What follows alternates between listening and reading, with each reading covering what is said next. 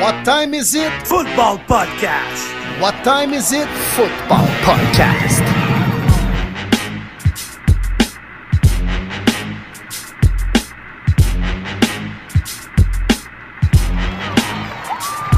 Le podcast Premier et les buts est de retour pour une troisième saison. En offensive, David Monsieur Lion Bleu Gilbert, le prof de maths aussi à l'aise avec les chiffres qu'avec les lapsus dans les noms. En défensive, Martin Marty Bronco Saint-Jean, le courtier immobilier aussi actif que Sean Payton avec les agents libres. Et sur la ligne de mêlée, William Willie Browns Boivin, le journaliste aussi réputé que l'histoire des Bruns Cleveland. Êtes-vous prêt en situation de premier et les buts?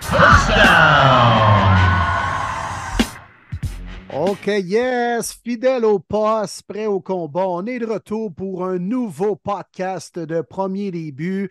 Et déjà, c'est fait, le premier mois d'activité est derrière nous. Les boys, Marty et Dave, comment allez-vous? NFL pour No Fun League. Ça tombe comme des mouches, messieurs. On a des spectacles qui sont mauvais. Je suis pas content.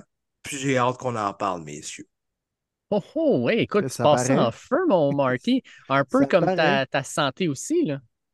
Oui, je tiens à le préciser, si vous m'entendez avec une voix rauque ou bien euh, par moment euh, la difficulté parce que je vais tousser, je suis malade, messieurs. Fait que ça, ça n'aide pas à la cause non plus que ben, je suis fâché. Correct, tu fais un peu de fièvre comme la défensive des Broncos. Ouais, ma fièvre est moins pris, par exemple, que ça. Ouais, non, clairement. Les autres, les autres, ça fait un mois que ça dure, cette fièvre-là. Là. Ah ouais, mais, elle peut pas lâcher, me dire. Non. Ah, puis moi, j'ai de la misère à m'en rendre compte, mes boys, mais on est déjà à notre dixième épisode de la saison. Ça, ça va vraiment Wow. vite. C'est c'est fou. 10? Ben Ouais, ouais. 10, Déjà. dixième épisode. Puis, euh, tu sais, qu'on regarde euh, par les saisons passées, ça veut dire qu'on est à peu près à- au quart de la saison. Euh, on, on regarde, là, le- parce qu'on se rend jusqu'à peu près au début mai. Fait qu'on est au quart de la saison. Puis, Une première pointe de tarte. Tu sais, durant ouais, l'année, exact. là. Le quart de la pointe- de tarte. Ouais, tarte au Tarte sucre. au là. quoi? Ah, Tarte au au sucre. sucre. OK, Oh, quand ouais. même. Ben là, on est tarte obligé au de dire aux pommes, là, parce qu'on est le 11 octobre, la date de l'enregistrement. Là, Ben c'est oui, c'est c'est ce que hot, je les pommes, c'est tendance à l'automne. Ta femme quand, ta gueule? Mais sont Ah, bonnes, les pommes, à cette Ouais, c'est correct, c'est correct, c'est correct. Non, non, on va faire de la compote aux pommes, de la croustade, c'est bon, ça, c'est correct. Ben oui, Mais Arrêtez exact. de capoter, là, puis de sauter, puis vous cogner la tête ces murs, ces maudites pommes, là. Mm. Voyons. C'est aussi Mais- insignifiant que les matchs du jeudi soir dans la NFL. Eh, aïe, aïe. Puis on risque d'en avoir un autre encore, là, mais tu sais, on va en parler là, tantôt. Mais tu sais, Martin, j'aime ce que tu dis, tu sais, puis euh, c'est vrai qu'à date, j'ai l'impression que des- les bons duels, les bons matchs de foot sont pas nécessairement dans la NFL, sont dans la NCAA. Moi, je tripe, j'ai eu un Oklahoma, Texas en fin de semaine, j'ai eu un Miami, Wow. Georgia Tech, un USC, Arizona. J'ai eu des matchs excitants. Puis là, j'arrive dans la NFL, on nous hype tellement le match 49ers Cowboys, deux grandes rivalités, retour des années 90. Tu regardes ce match-là, my God, le match est fini à demi. Euh, tu regardes euh, Steelers contre Ravens, c'est une comédie d'erreurs, c'est dégueulasse comme spectacle. Je trouve ça dur actuellement parce qu'on dirait que j'attends le gros match puis je ne l'ai pas. Puis ça, me- ça me rend un peu triste parce que jusqu'à maintenant, cette année, les, les grands matchs de foot, on n'a pas eu beaucoup. On attendait les Bills Miami la semaine dernière. Ça n'a pas été un grand match non plus. Non. Euh, J'ai hâte Bills que... Jets, le premier Monday night de l'année. Après Mm. quatre jeux, Rodgers est blessé. Finalement, ça a quand même été un pas pire match, victoire en prolongation, mais tu sais, c'est quoi? On peut-tu le mettre numéro un du meilleur Monday night qu'on a eu depuis le, le début de l'année? Peut-être que oui, puis ça n'a pas été, je veux dire, un grand cru, là. Il y a du vino plus intéressant que ça, mon Dave? Oh, ça, je peux te le confirmer. C'était pas un Brunello là-dessus, je peux te le garantir. On va faire, on va faire comme si je savais de quoi tu parlais. Non, mais c'est vrai que c'est mauvais le spectacle. puis ça me fait de la peine de dire ça. Tu sais, ça fait cinq semaines, puis je chiale déjà là-dessus. Mais là, j'ai parlé tantôt des blessures, mais Justin Jefferson chez les Vikings, viens me dire qui, à part les fans des Vikings, tu as le goût de regarder Minnesota cette année? Ils ont un mauvais dossier. Tu perds le joueur le plus électrisant de l'équipe, le plus intéressant à suivre. tu veux plus rien savoir. Les Jets, Mm. Rogers, c'est sûr, c'est, tu peux pas contrôler ça, mais il y avait quoi, 6 prime time? Rogers n'est plus là après 4 jeux. Viens pas me dire que tu veux voir les Jets puis Zach Wilson. OK, là, vous allez me dire ça va un petit peu mieux de ce temps-ci, mais quand même, je veux pas voir ça prime time. Tu parlais de la, la game Niners Cowboys. On peut parler du Monday Night Football parce que tant qu'à moi, c'était deux coachs Pee-Wee qui étaient là? Oui. Mon Dieu que c'était mauvais. Matt Lafleur et Josh McDaniels, vous êtes vraiment des head coachs dans la NFL. Les deux, vous avez été pitoyables. J'ai hâte d'en parler pendant le recap. C'était atroce. Je suis tanné. Parce que l'année passée, je me souviens, j'en parlais avec les primetime games, j'étais déçu. J'espère que la NFL va se reprendre cette année. Et après cinq semaines, je suis extrêmement déçu. C'est en 2021 que je me souviens d'avoir des bons matchs primetime. À un Ouais. moment donné, là, on paye assez cher. Là. On peut avoir quelque chose de bon sur le terrain? Puis l'une des équipes qui me surprend le plus, les gars, dites-moi si je me trompe. Puis quand je dis me surprend, c'est me surprendre négativement. Les Steelers de Pittsburgh, les gars, sont 3-2. Réussissent à gagner puis avoir une fiche en haut de 500. Mais my God, je comprends pas comment ils gagnent. C'est une équipe qui a un différentiel de points de, de, points de moins 31. C'est le pire de la ligue. Ils sont 3-2. Hey, ils sont 3-2. Ça, c'est ce qu'on a entendu hier lors du premier match qui avait lieu, non pas dans le, match, le- le- le- le stade de football, là, à l'aréna des Penguins de Pittsburgh. Écoutez ça, les gars. Ça, c'est ce qu'on a entendu à l'aréna.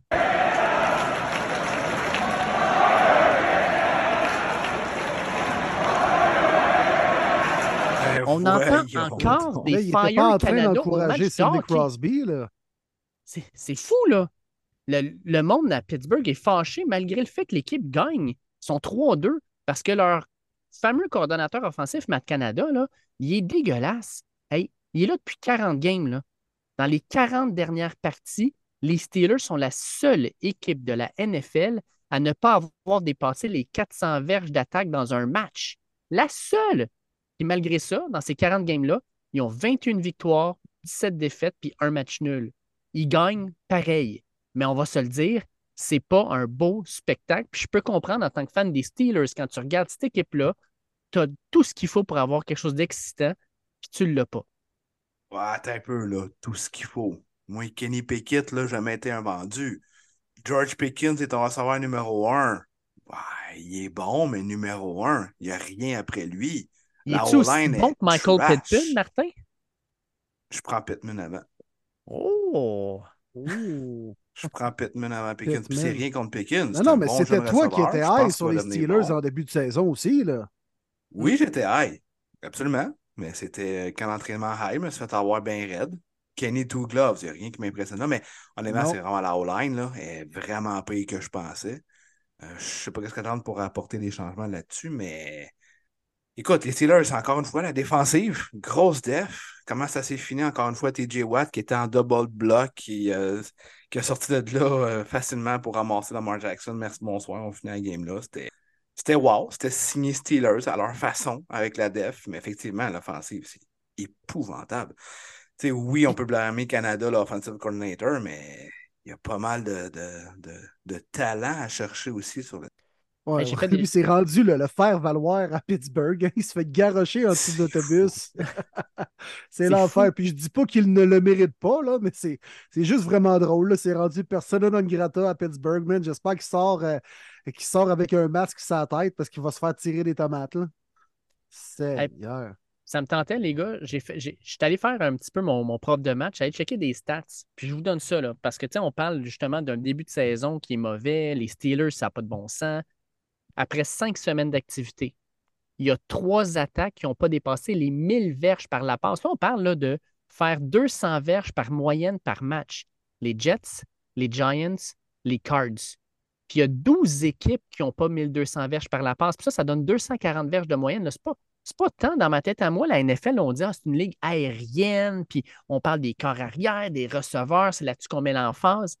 Il y a 12 équipes qui ne sont pas capables de faire 240 verges en moyenne par la passe après cinq semaines d'activité. Puis au niveau du jeu du sol, c'est pas mieux. Il y a 12 équipes qui ne sont pas capables d'aller chercher 100 verges de moyenne au sol. Puis c'est fou, là, dans ces 12 équipes-là, je ne mets pas les équipes qui ont eu leur bail cette semaine, là, parce que ça serait peut-être même pire que ça. Moi, ce que je ne comprends pas au niveau du spectacle qu'on a, c'est qu'au niveau de l'attaque, je ne sais pas si c'est les coordonnateurs, les coachs ou les joueurs, mais il y a quelque chose qui ne clique pas. On dirait que ça ne fonctionne pas. Ouais, Question pour vous, les boys. Vrai ou faux? Il manque énormément de talent depuis quelques années dans la NFL. Ben, le high-end talent, on l'a. Euh. Les Jefferson, les Chase, les Cooper Cup, tout ça, on l'a. Mais je trouve que la classe moyenne s'effrite. Tu sais, des joueurs, là, comme un Julian Edelman, c'était pas une méga vedette de la ligue, mais c'était un gars qui était receveur numéro un ou deux de son équipe et qui faisait la job. Je trouve que dans plusieurs équipes, tu as la méga vedette puis tu n'as rien en dessous. Ou, à l'inverse, quand on regarde, mettons, les Pats, ils ont comme quatre receveurs numéro 4 dans certaines équipes. Là, euh, on dirait qu'il manque de talent ou on recrute mal ou on développe mal, mais il y a un problème, clairement. Moi, je pense que c'est en gros aussi la qualité des corps arrière. Bingo. Ça prend aussi des bons corps arrière pour faire produire des receveurs moyens. J'ai rien contre Julian Edelman, mais probablement que s'il ne joue pas avec Brady, on n'évoque même pas le fait que c'est peut-être un Hall of Famer ou pas. Mhm. La qualité des carrières y est pour beaucoup. Puis il y en a des bons carrières dans cette ligue-là, mais je pense qu'il n'y en a pas autant pour nous créer un bon spectacle quand un carrière classé, mettons, 27e affronte le carrière classé 24e au niveau du classement des 32 partants de la NFL. Puis c'est pour ça qu'on a des spectacles de merde entre des carrières qui sont 29 et 24 dans ce classement-là. Je disais aux gens, profitez des moments de l'air qu'on a vu de nos propres yeux. Les Manning, Brady, Big Ben de ce monde-là. Drew Brees. Drew Brees. Euh, même Matt Ryan euh, du côté des Falcons. Philip Rivers. C'était une grosse heure de carrière. Puis on ne sait pas ce que l'avenir nous réserve. Là, on est dedans. On est excité par un Joe Burrow. Absolument. Mahomes, Josh Allen. Après ça. Ah, oui, mais le trois petits points après. Hey, on parle de talent de, corps arrière, mais tant qu'à faire, on va parler aussi du talent en avant d'eux autres, la ligne offensive. Hey, Daniel Jones, là, sacrifice, il se fait brasser à cache, ça n'a pas de bon sens. Tu le regardes, là, puis il se fait frapper à chaque match. 28 tacs du corps en cinq matchs. Là, tu regardes ça, tu dis, hey, il se fait ramasser pas pire. Sam Howell à Washington, 29 sacs du corps en cinq matchs. Il s'enligne pour avoir 99 sacs du corps cette année comment tu peux, en tant qu'organisation, regarder ça et faire comme on continue, on est dans la bonne, on est dans bonne, on est dans bonne voie, là, ça tout va bien. Voyons donc. Il me semble que tu es, coordonnateur offensif. Soit que tu règnes sans tabarnouche ton coordonnateur de ligne, soit que tu dis à ton corps arrière, le ballon, tu t'en débarrasses rapidement, puis on va changer le système de jeu. Tu, changes de quoi? Tu ne le laisses pas se faire assassiner de même à chaque semaine. La profondeur est d'autant plus importante dans la NFL d'aujourd'hui. Puis certaines équipes réussissent à pallier des pertes avec une bonne profondeur et des bons choix au repêchage, même dans des rondes tardives. Et mm. puis, c'est pas toutes les organisations qui sont capables de faire ça, alors que tu leur enlèves leurs deux, trois meilleures pièces, puis après ça, ça fait dur en arrière.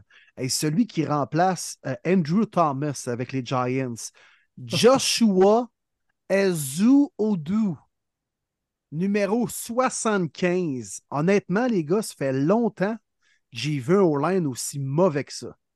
J'ai regardé le match contre les Dolphins avec mon chum Jay, qui est un fan des Giants, dimanche passé, puis il me disait Garde-les 75. Je ne l'ai jamais vu faire au moins juste un jeu pas pire.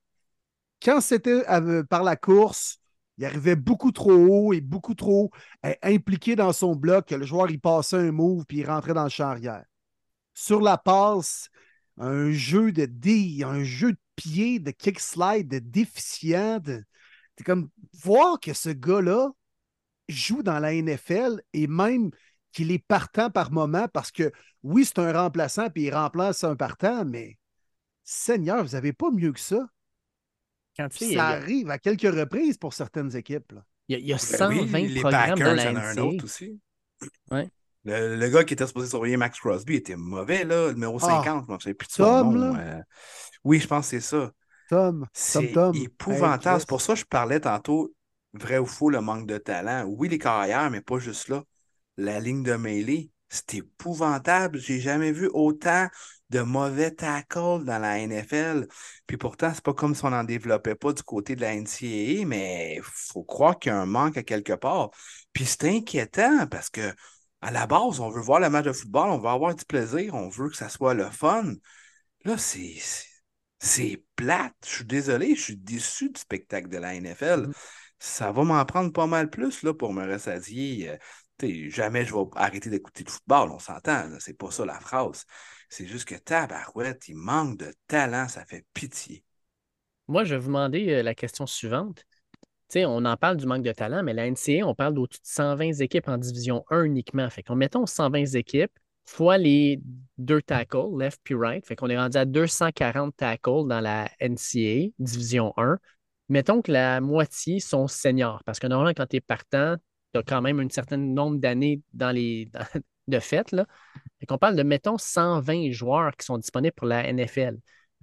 Je pense que euh, la COVID a joué un rôle là-dedans. On avait moins de tape sur les gars, on les a moins vus jouer.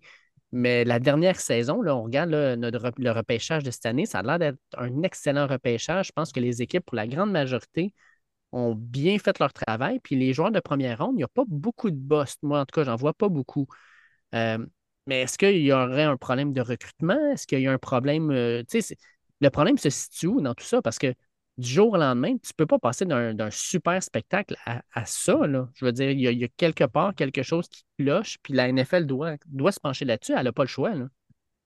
Ben, puis les débuts de saison depuis deux ans, honnêtement, depuis qu'on a enlevé le match pré-saison où on en avait quatre pour en rajouter un de plus en saison régulière, Là, ça fait deux ans et on a deux preuves à l'appui que le début de saison, ouais, c'est très chancelant. Ça s'est replacé en cours de saison l'an dernier. Mais on a toujours bien 17 semaines avec des matchs en saison régulière de la NFL. On ne peut pas juste en avoir neuf de bonnes. Là.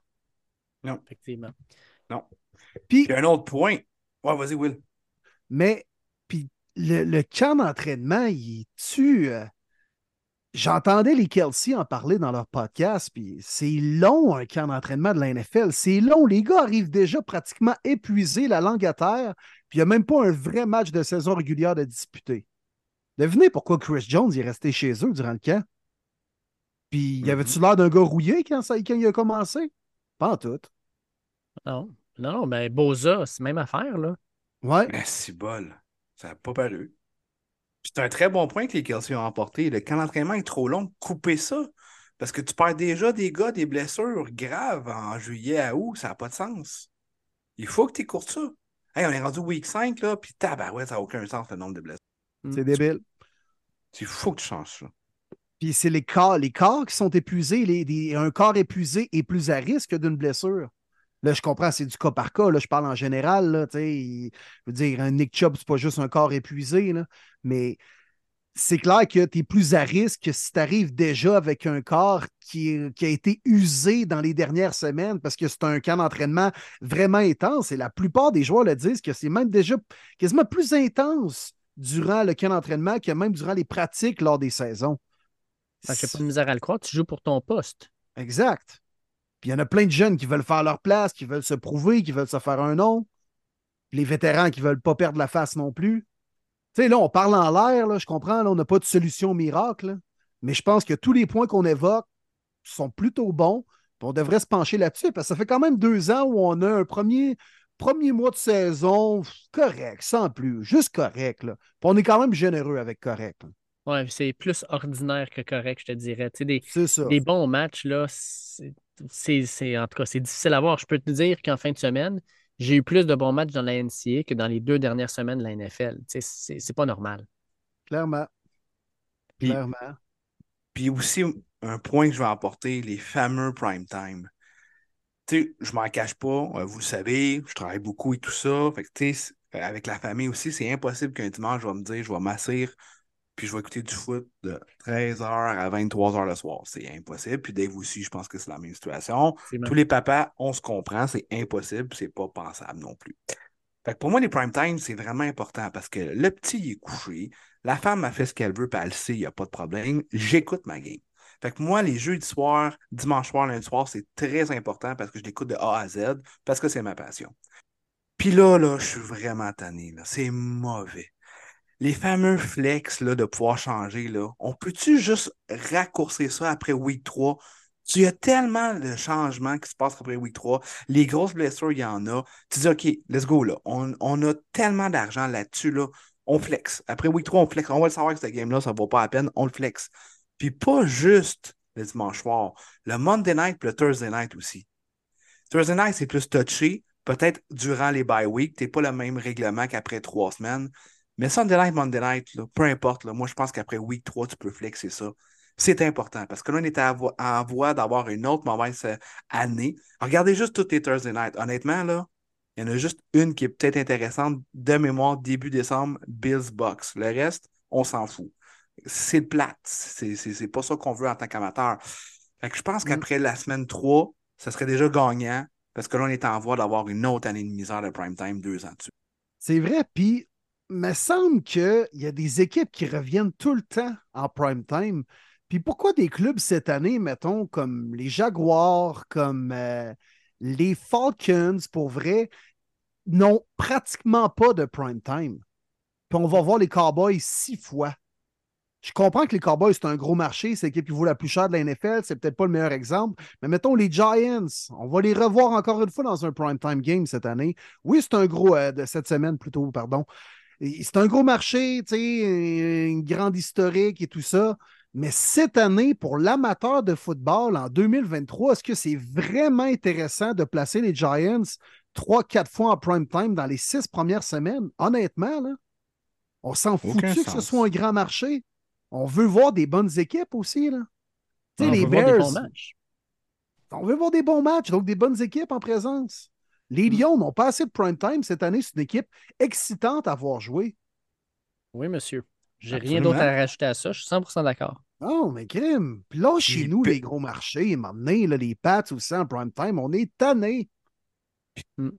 jamais j'aurais cru dire ça. Jamais, jamais, jamais après cinq semaines.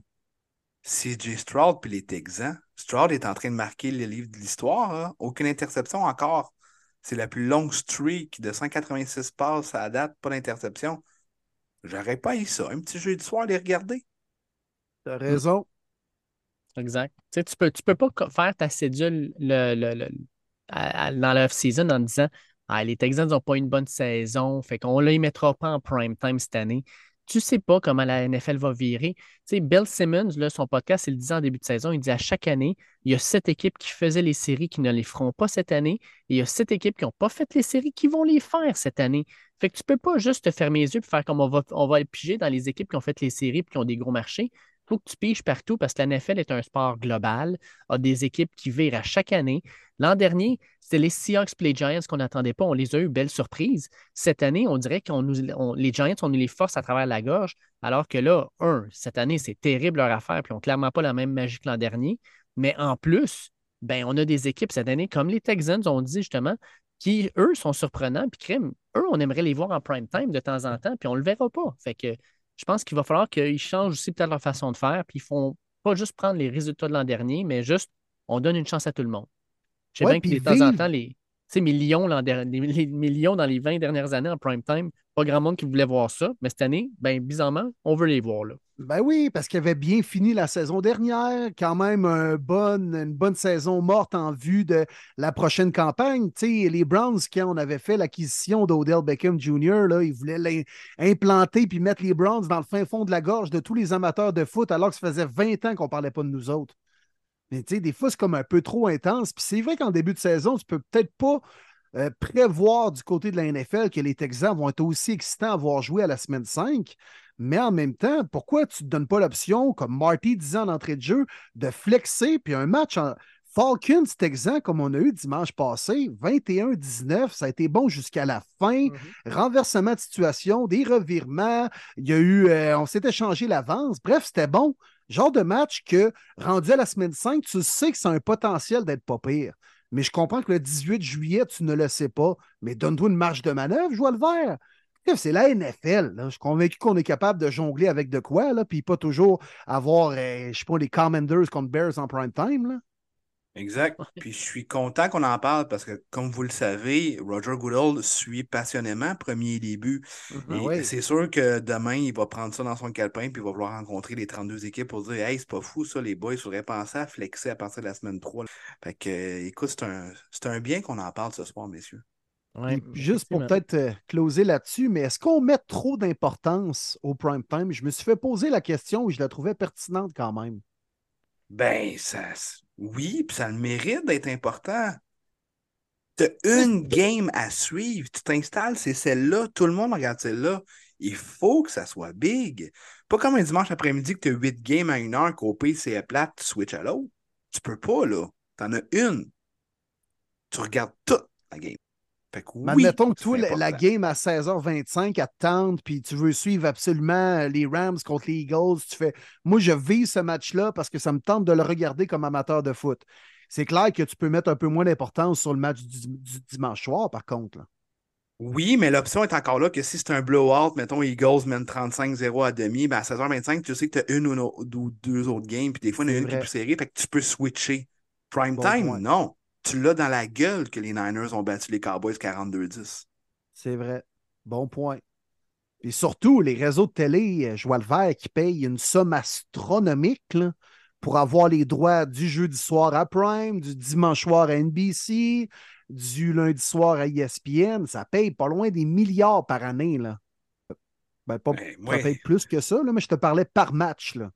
C'est à peu près ça le Mm. deal qu'ESPN a signé avec la NFL. À peu près un milliard par match. C'est-à-dire que Jeff Bezos, euh, s'il connaissait vraiment ça, le football, ça s'assoirait avec euh, Roger Goodell, puis il dirait là, là, on va arrêter de niaiser avec les games de merde, là. Je vais commencer à avoir des vrais matchs parce que je paye l'argent pour avoir le vrai match. Mhm. Ouais.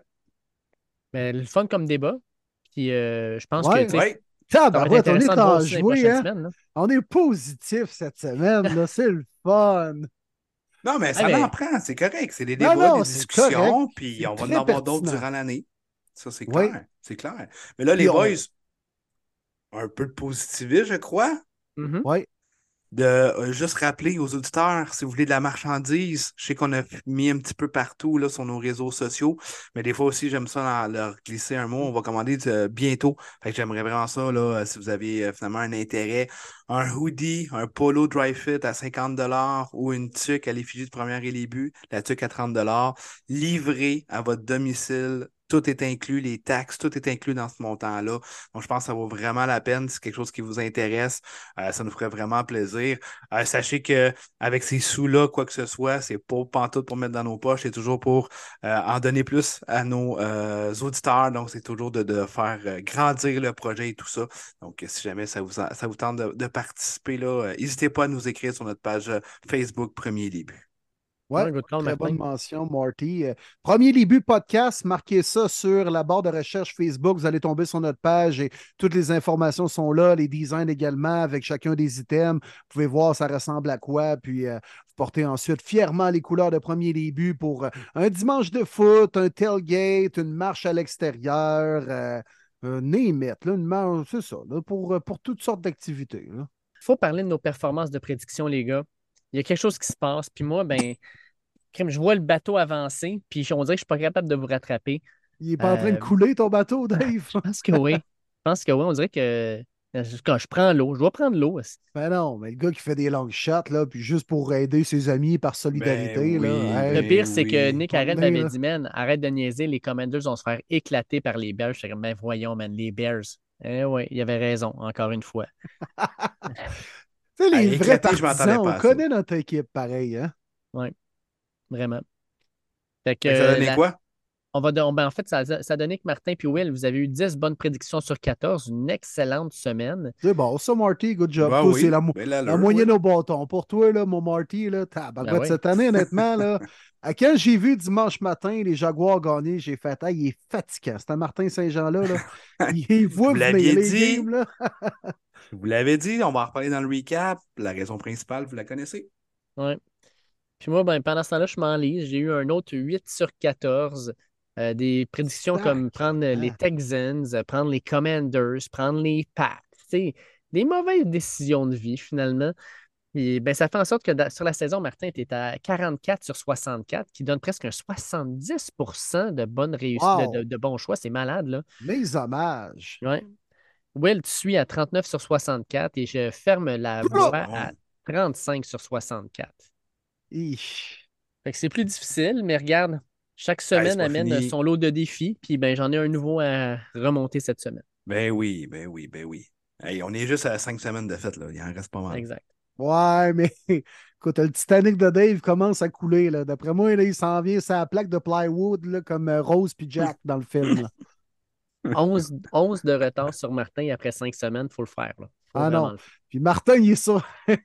il est sur la planche de bois, puis comme Rose, il laisse pas de place à Dave pour venir rentrer. Là. Martin, il y avait de la place sur cette planche-là. J'en démode pas. Ben, avant de, revenir dans nos euh, recaps de la semaine 5, y avait-il des questions qu'on pourrait répondre? Euh, ben, sincèrement, c'est des questions plus sur des équipes. Fait qu'on va, on va les rentrer dans le recap comme d'habitude. Fait que je pense qu'on peut commencer avec euh, notre fameuse game du jeudi soir, celle entre les Bears et les oh! Commanders. Da Bears était sur la route pour affronter les Commanders. Et je pense pas ait grand monde qui s'attendait à un match comme ça.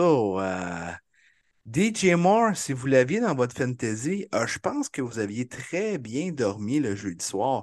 Lui qui s'est fait voler en plus un touché, aurait dû en avoir quatre, mais quand même, une belle récolte de 8 attrapés, 230 verges et 3 touchés. Grosse victoire, la première.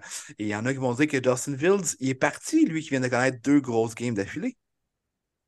c'est mon cas en tout cas. J'avais DJ Moore dans trois fantasy sur quatre. Oh, oh que j'étais content. Oh que oui, monsieur. Justin Fields aussi dans deux fantasy sur quatre, donc ça a été, ça a été, ça a été payant. Gros début de match hein, des Bears, je pense. Les Commanders, ils ne s'attendaient pas à ça, pas en tout. C'est comme, hey, le match est commencé. Puis, euh, je ne veux pas taper sur la tête de personne, mais Benjamin Saint-Just s'est fait brûler ce match-là. Là. Ouf, ça a été difficile. Ça a été difficile, comme pas mal toute la tertiaire des Commanders, il faut le dire. Là. Mais je ah pense qu'on peut, on peut le mentionner quand nos Québécois jouent vraiment bien. Puis euh, dernièrement, ils jouaient très, très bien, Benjamin Saint-Just. Mais là, ça a été pas mal plus tough, disons, dans cette rencontre-là. Et comment une ligne offensive des Commanders a pu vivre ce match-là? Je veux dire, les Bears avaient réussi deux sacs du corps lors de leurs quatre premiers matchs. Ils en ont eu cinq contre les Commanders. Cinq. Euh, ça ne marchait pas.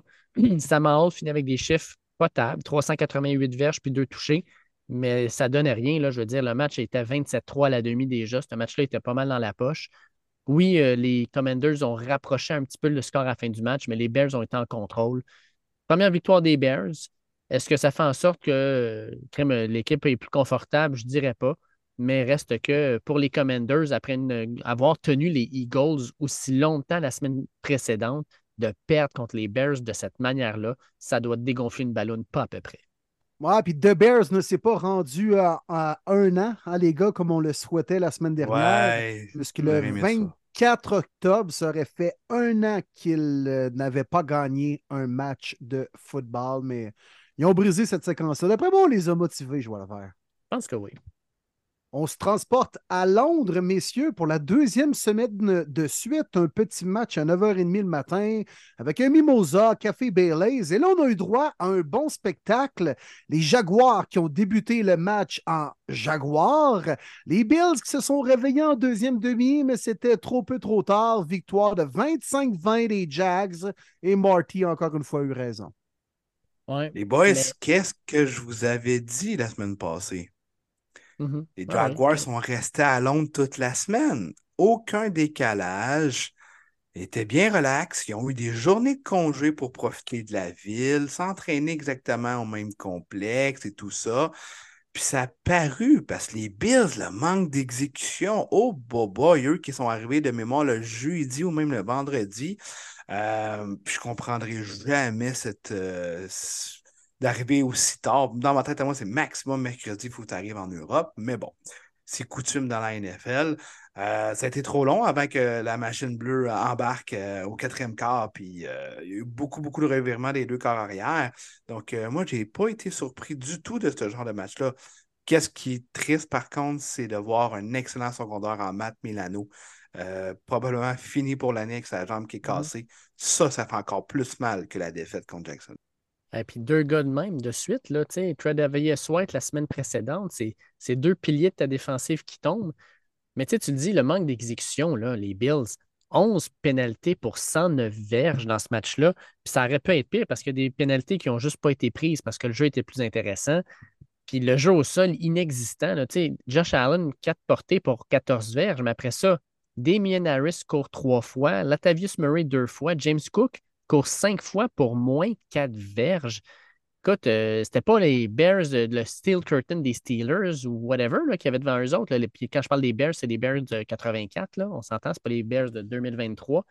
Euh, c'était les Jaguars qui avaient devant eux autres. Puis crème, finissent avec 14 courses pour 29 verges.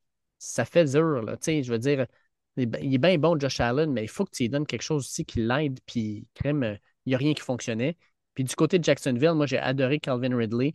Quand il y avait un troisième essai à aller chercher, c'est où que euh, Trevor Lawrence regardait. C'était du côté du gros numéro zéro, qui était souvent one-on-one, puis qui était souvent libre, puis il a fait les gros jeux quand c'était nécessaire. Étienne aussi, hein, un gros match, peut-être son meilleur depuis le début de la saison. Et mine de rien, les Jags, c'était pas tant convaincant au début de saison, alors que les Bills semblaient prendre leur air d'aller. Mais là, avec, avec cette victoire, les deux équipes sont à 3-2. Là. Faut pas partir en peur. Premier match à 13h, Falcons contre les Texans. Victoire des Falcons 21-19 contre une équipe des Texans qui venait de donner deux volets à deux équipes respectables. Et euh, est-ce qu'on peut dire qu'on vient de voir le meilleur match à vie de Desmond Ridder dans la NFL? Oui, Ah, intéressant. Intéressant. Je pense que oui, moi, avec. euh, je te suis, Will, là-dessus. Un des très bons matchs de la semaine, hein? Je pense Oui. qu'on on- on pensait à ça aussi, mais finalement, ça a été euh, ouais, vraiment, vraiment très intéressant. Euh, les Falcons qui ont, euh, sont revenus de l'arrière en fin de rencontre, on n'était pas sûr suite au toucher des, des Texans. Euh, enfin, on utilise nos playmakers. Cal Pitts, Drake London, B. John par la passe. Euh, ça a été le fun. Ça a été le fun de voir Raider capable de, de bien distribuer le ballon. Euh, J'étais euh, convaincu que les Texans auraient euh, cherché cette victoire-là, là, surtout à la fin avec Stroud. Mais bravo Falcons. Puis bon match. Euh, invaincu à domicile. D'ailleurs, Desmond Raider n'a toujours pas perdu à domicile dans sa vie. Euh, ça continue son streak. c'est hallucinant, pareil, cette euh, stats-là. Hein? Sérieux, là. fou. 26-0 au collège, invaincu à la maison. Puis là, il est euh, 5-0 dans la NFL. C'est débile. là. Puis euh, écoute, lui, sa route, c'est une autre personne. Il se transforme, il met euh, un autre. euh, il y a quelqu'un qui se cache en dessous de lui, là, comme Scooby-Doo. Là. Mais euh, c'est pas pour le mieux, là, par contre. là. Mais il faut le dire, un match où il y a eu zéro sac du corps. hein. Les deux défensives n'ont pas été capables de se rendre au corps arrière. Ouais. Puis les deux corps l'unité, arrière, moi, euh, L'unité de la O-line des Falcons a bien joué, honnêtement, avec Matt. Là. Ouais. Puis j'ai adoré la fin de match parce que c'est une fin de match où les deux équipes ont fait des jeux. Euh, puis, euh, crime, euh, CJ Stroud qui prend son équipe, qui traverse le terrain, qui va marquer un toucher pour prendre les devants. Desmond Ridder qui prend le ballon, qui descend son équipe puis qui va y placer pour aller faire un field goal. C'était le fun à voir. C'était pas un- une comédie d'erreurs, c'était plus des gros jeux sur des gros jeux, puis au grand moment. Puis CJ Stroud m'impressionne par euh, sa- son assurance, sa confiance, puis la façon qu'il joue. Euh, vraiment, là, un, un match le fun à regarder. Vraiment. Un autre match qui était très le fun à regarder, mon Dave? Oh oui. Deux Oh équipes bleues qui s'affrontaient? Mhm. Oh, les. Panthers. Son équipe de l'an Qui- dernier contre son équipe de cette année. Ah, Wow! Deux équipes félines puis bleues en plus. Wow, hey, ça t'allume, hein? Tu devais avoir un semi-croquant entre les deux jambes, hein? Ouh! Les Panthers qui sont rendus à Détroit pour affronter les Lions, qui ont parti ça en feu. Et pour mon fantasy, merci d'ailleurs, qui m'ont grandement aidé à battre euh, un adversaire qui était parmi les favoris cette année dans mon fantasy. Donc, je ne m'attendais pas à battre, mais euh, mon euh, meilleur ami et mon fameux sleeper de l'année passée, la la la la la la la Porta, avec deux touchés dans cette rencontre-là. Montgomery qui continue à courir le ballon à big time. Ah, il se passe vraiment de quoi avec les Lions, mon Dave. Ils sont vraiment le fun à regarder jouer. Et puis on réussit ça sans Jamery Gibbs, sans Amon-Ra St. Brown. Euh, crime, tout a bien été, sincèrement, dans ce match-là. Puis le joueur, moi, que j'ai adoré regarder, puis je le regarde encore, puis je l'adore tout le temps, c'est Eden Hutchison.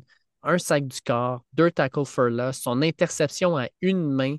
Euh, il y a un swag, il y a une, une énergie qui est contagieuse.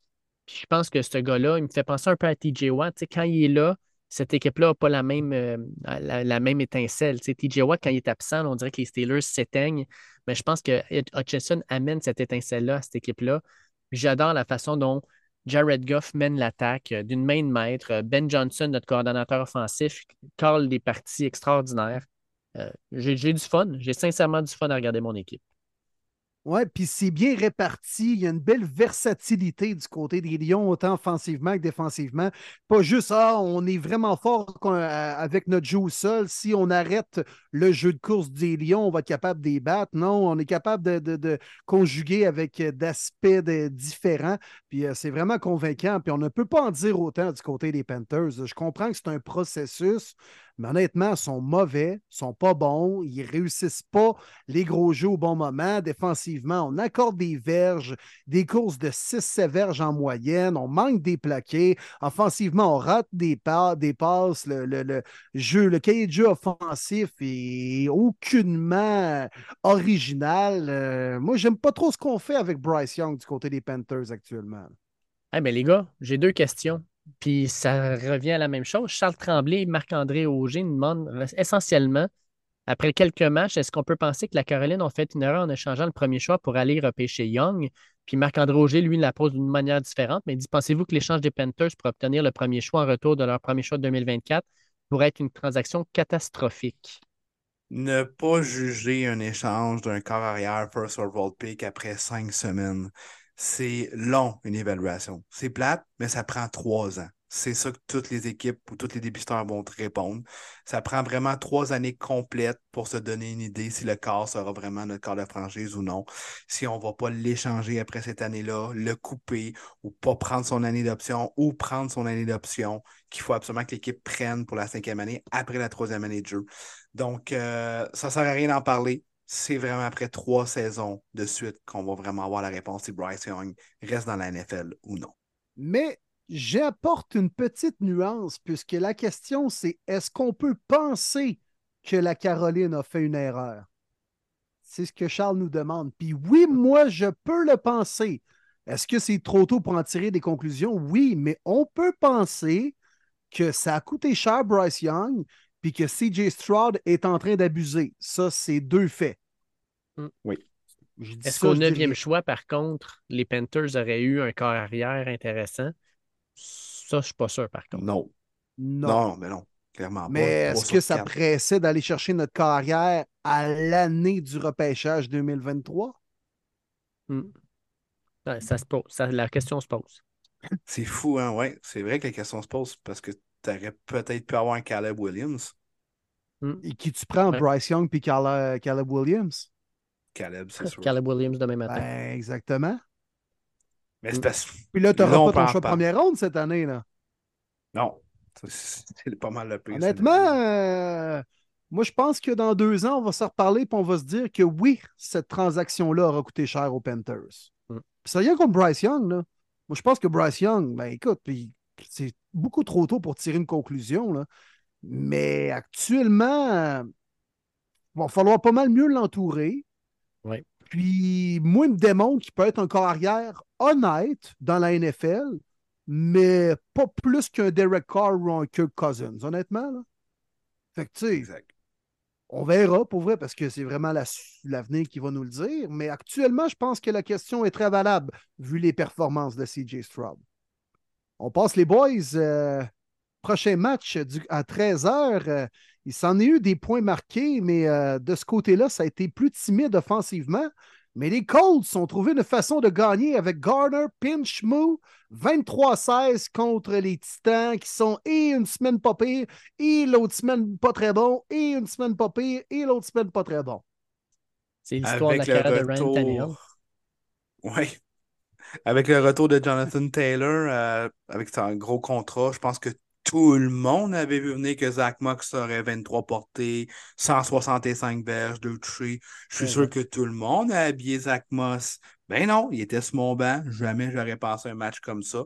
Puis tant mieux pour les Colts, tant mieux. Ça les montre qu'on peut peut-être avoir un one-two punch avec le retour de Taylor. Puis les, les Titans, on l'avait dit la semaine passée hein, sur le show, une semaine sont solides, la semaine d'après vont perdre, vont se faire écraser. C'est inconstant. Encore une fois, un match important sur la route, dans la division. Alors que Richardson est quitté en première euh, quart, malheureusement, suite à une blessure à l'épaule. Titan fallait absolument qu'il aille chercher cette victoire-là. Ils sont 0-3 sur la route. Euh, ça ne va pas très, très bien. Puis chapeau Colts, Minshew, qui est probablement notre backup favori, les boys. Hein? Ah oui. Ben oui. Qui, honnêtement, qui déteste Gardner Minshew? Je veux le savoir. Pas moi. Mais Toutes ses ex. Puis même là, je suis pas sûr. Ouais. Ils s'en vont le stalker sur Instagram. Ils sont comme, ah, je m'ennuie tellement. Là. Jacob Lemoine nous pose la question suivante. Euh, puis il le pose avec un, sourire, en fait, un emoji sourire. Mais il dit Est-ce que vous avez honte de votre prédiction sur mes comptes au début de l'année? C'était pas chic, ça, là. Mais outre ça, il, démontre l'importance d'avoir un bon deuxième QB. Avec Minshew, retour à une attaque plus classique, puis en prime avec Jonathan Taylor qui revient. Il dit Lui, j'étais persuadé qu'il serait tradé, mais il dit euh, quand même, je suis surpris de mes Colts. Ah, absolument. Chapeau. Tu fais bien de nous le remettre d'un dent, Jacob. Tu fais très bien. Oui. Mais ben je pense que, tu sais, quand tu as un corps arrière mobile, un Jalen Hurts, un Anthony Richardson, un Lamar Jackson, tu es obligé d'avoir un deuxième corps arrière potable parce que, sincèrement, les risques de blessure sont plus grands. Et quand tu bouges comme ça, ben, Richardson, même Trevor Lawrence, il avait dit après la première semaine, il dit Good job, mon gros, mais apprends à te protéger. Dans ce match-là, il a encore eu des gros hits. Tu encore fait brasser, puis il se rend compte que tu n'es plus dans NCA. Tu joues contre des hommes qui sont plus gros, plus puissants, plus rapides, puis le coup, il fait pas mal plus mal que ce qu'il y avait dans la NCA. Malheureusement, je trouve ça triste. On dit qu'il va être euh, perdu pour 4 à 8 semaines, euh, blessure à l'épaule. Puis ben, d'avoir Minshew en arrière, c'est peut-être la signature qui va te sauver ta saison. Tu es à 3-2, tu performes au-dessus des attentes actuellement. Puis Minshew, je pense qu'il va être capable de garder cette équipe-là dans ce peloton-là de, de tête. Et les Colts, c'est pas mal euh, le meilleur scénario, hein, les boys. 3-2, alors que là, Taylor va vraiment commencer à galoper. Je pense qu'on ne pouvait pas souhaiter mieux. Hmm. Giants contre Dolphins, grosse, grosse victoire des Dolphins, facile même. On a eu une grosse performance de David, euh, Devin Chain avec 11 euh, portées pour 151 verges. Il se blesse par contre, mais pour vous, qu'est-ce qui ressort de ce match-là, à part le fait que crime, les Dolphins, ils sont vite. Hein? Bah. C'est des F1 sur le terrain, hein, les boys? Ah ouais, man. Les Formule 1, ah ouais, par là, toi, partout. Ça n'a même pas besoin de rentrer au puits, puis ah ouais, let's go, ça roule à 340. C'est incroyable. Ah non, honnêtement, là, c'est ça. Puis il faut dire là-dedans qu'il y a eu une interception ramenée pour un toucher. Là. Sinon, ça aurait été beaucoup plus dommageable que ça comme, euh, comme pointage. Absolument. Puis Mike McDaniels qui. Euh, ses conférences de presse, si vous avez la chance, c'est débile. Pour vrai, c'est débile. il est intelligent, il est drôle, tout est calculé dans qu'est-ce qu'il veut dire.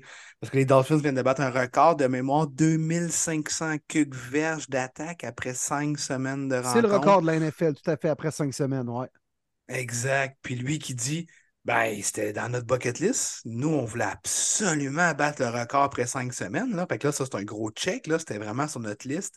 Il dit sérieusement, mais c'est vraiment la blague, mais c'est sûr Penses-tu que, c'était Ali Poupard, notre, notre chum, qui disait ça comme journaliste dans le Scrum? ah, j'aurais tellement aimé ça. Ben, j'aurais aimé ça l'avoir sur le show cette semaine pour que les gens le sachent. Il était parmi nos invités. Euh, donc, des raisons personnelles qui ont fait en sorte qu'on ne pouvait pas, mais on va l'avoir sur le show bientôt, c'est sûr. Ben euh, mais ça, c'était une de mes questions. Je voulais vraiment lui en parler. J'aurais voulu savoir c'est qui qui a demandé ça. Puis, euh, ah, McDaniels est excellent dans ses réponses. Puis, je pense qu'il n'y a aucune surprise là. C'était mon pick Survivor, un choix sûr cette semaine. Tarek Hill qui s'est amusé. Il y a 8 4 181 verges. Ça fait aucun maudit bon sens. Puis les Giants, ben, leur année de misère continue solide. Ouais, puis là, les Giants viennent de pogner les Dolphins et ce sera au tour aux Bills ce week-end. Non, mais tu sais, quand t'es pas chanceux, là. Tu sais, quand. C'est quoi comme, quoi comme l'expression, là? La, misère euh, se colle sur les pauvres. Ouais, c'est ça. Moi, ça me fait plus penser, tu sais, quand, quand, tu jouais au bin là, avec tes chums, là, puis là, tu avais déjà un gros bleu sur l'épaule, puis t'en sacrais un dessus, c'est comme Ah, oh, tabarnouche, man. ça ressemble à ça. parlant de ça, Je pense que le prochain match, on peut parler du même type, hein, right? Et Ça ressemble à ça là, aussi. hein? Qui aurait cru qu'après le pire, la pire défaite de l'ère de Bill Belichick, s'ensuit de la pire défaite de la carrière de Bill Belichick à domicile? Hey, pas un point. Épouvantable ce qui se passe côté des Pats. Il n'y a absolument rien qui se passe. 34-0 la victoire des Saints sur les Pats. On vantait donc l'embauche de Bill O'Brien en comme aussi pour Mac Jones et l'offensive. Est pire que l'année passée. Je me permets une petite question. Nicolas Baudouin nous dit en ce moment, en date du 11 octobre, est-ce que Mac Jones, c'est le pire partant de la NFL comme corps arrière? Oh! Moi, je pense que oui. Il est dans- Tableau, hey. Il est dans la conversation, ça, c'est sûr. Je pense qu'il est le pire avec Bryce Hmm. Young actuellement. Mm. En termes, de, en termes de, de statistiques, ça, c'est sûr. Puis depuis deux semaines, on ne peut pas dire que Zach Wilson entre dans cette catégorie. Ouais. Euh, Josh Dobbs offre des performances très honnêtes avec les Cards. Oui. Daniel Jones, euh, ouf. Euh, je regarde rapidement. Moi aussi, ben, il y a Jordan Love là, qui est dans la game. C'est épouvantable. là. Mhm. Ouais, mais, je suis quand même pas prêt à lui donner Mac la Jones. palme. Là. Ah non, Mac Non, Jones est le pire. ouais. En, en date du d'accord. 11 octobre, comme Nick l'a dit, c'est approuvé premier début. Oui. Ah non, écoute, c'est pas chic, là. Les passes transversales. Qu'est-ce qu'on joue pas dans un champ en arrière du maxi à Sorel Tracy, là? Comment tu penses faire une passe transversale, là? De- en diagonale, d'un bout à l'autre du terrain, sans que tu ne te fasses pas frapper et que les joueurs défensifs le voient venir, le ballon? Non, non, c'est pitoyable, les Pats. Puis c'est vrai que je suis pas prêt à lui jeter tout le blanc, mais clairement, là, il joue peut-être son pire football en carrière. Il n'y a rien qui marche. La marmite est en train de bouillir. Ça- honnêtement, chez les Pats, c'est désastreux. Là. Puis moi, je le dis toujours, les gars, depuis les débuts, le premier début, il y a une façon de perdre au football. Le résultat, oui, mais la façon est importante aussi pour te préparer en vue du prochain match. Tu, perds une game par trois points, placement à la fin, tu dis hey, on, y était presque. En si peu de choses, on aurait gagné ce match-là. Là, comment tu peux sortir d'une performance puis d'une défaite de 34-0 avec des revirements, tu te fais dominer sur les trois unités, puis te dire Ouais, on va construire là-dessus pour le prochain match? La façon est importante. Et puis, tu sais, moi, Ramondre Stevenson, j'avais des hautes attentes avec lui. Là. En fantasy, je le prenais puis je me disais, ah, je suis gros dur, là. Crème, ça va pas bien. Tu regardes les receveurs de New England, on met la faute sur Mac Jones, mais Kendrick Bourne, Demario Douglas, Devante Parker, Juju Smith-Schuster, ou plutôt son, le, le- le fantôme de Juju Smith-Schuster, il n'y a personne à qui lancer le ballon. C'est, c'est- c'est- comment cette, cette organisation-là a pu tomber aussi bas aussi rapidement? Je, je ne le comprends pas? L'an dernier, ils se battaient pour une place en série, puis là, ben, ils viennent de perdre deux matchs de suite par plus de 30 points. C'est, c'est terrible. On passe du côté, les boys, de Pittsburgh, alors que les Steelers ont réussi à gagner 17-10 dans un match euh, bizarre. On va le décrire de cette façon-là. Fire Canada. Eh boy, oui. Canada.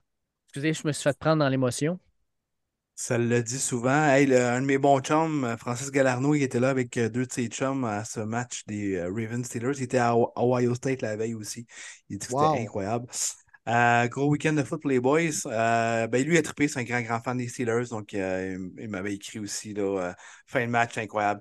C'est la façon que ça s'est fini. TJ Watt, he means a lot to Pittsburgh.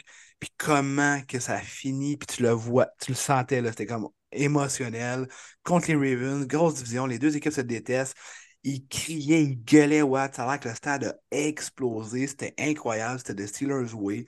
Bravo, c'était cool pour eux autres à domicile.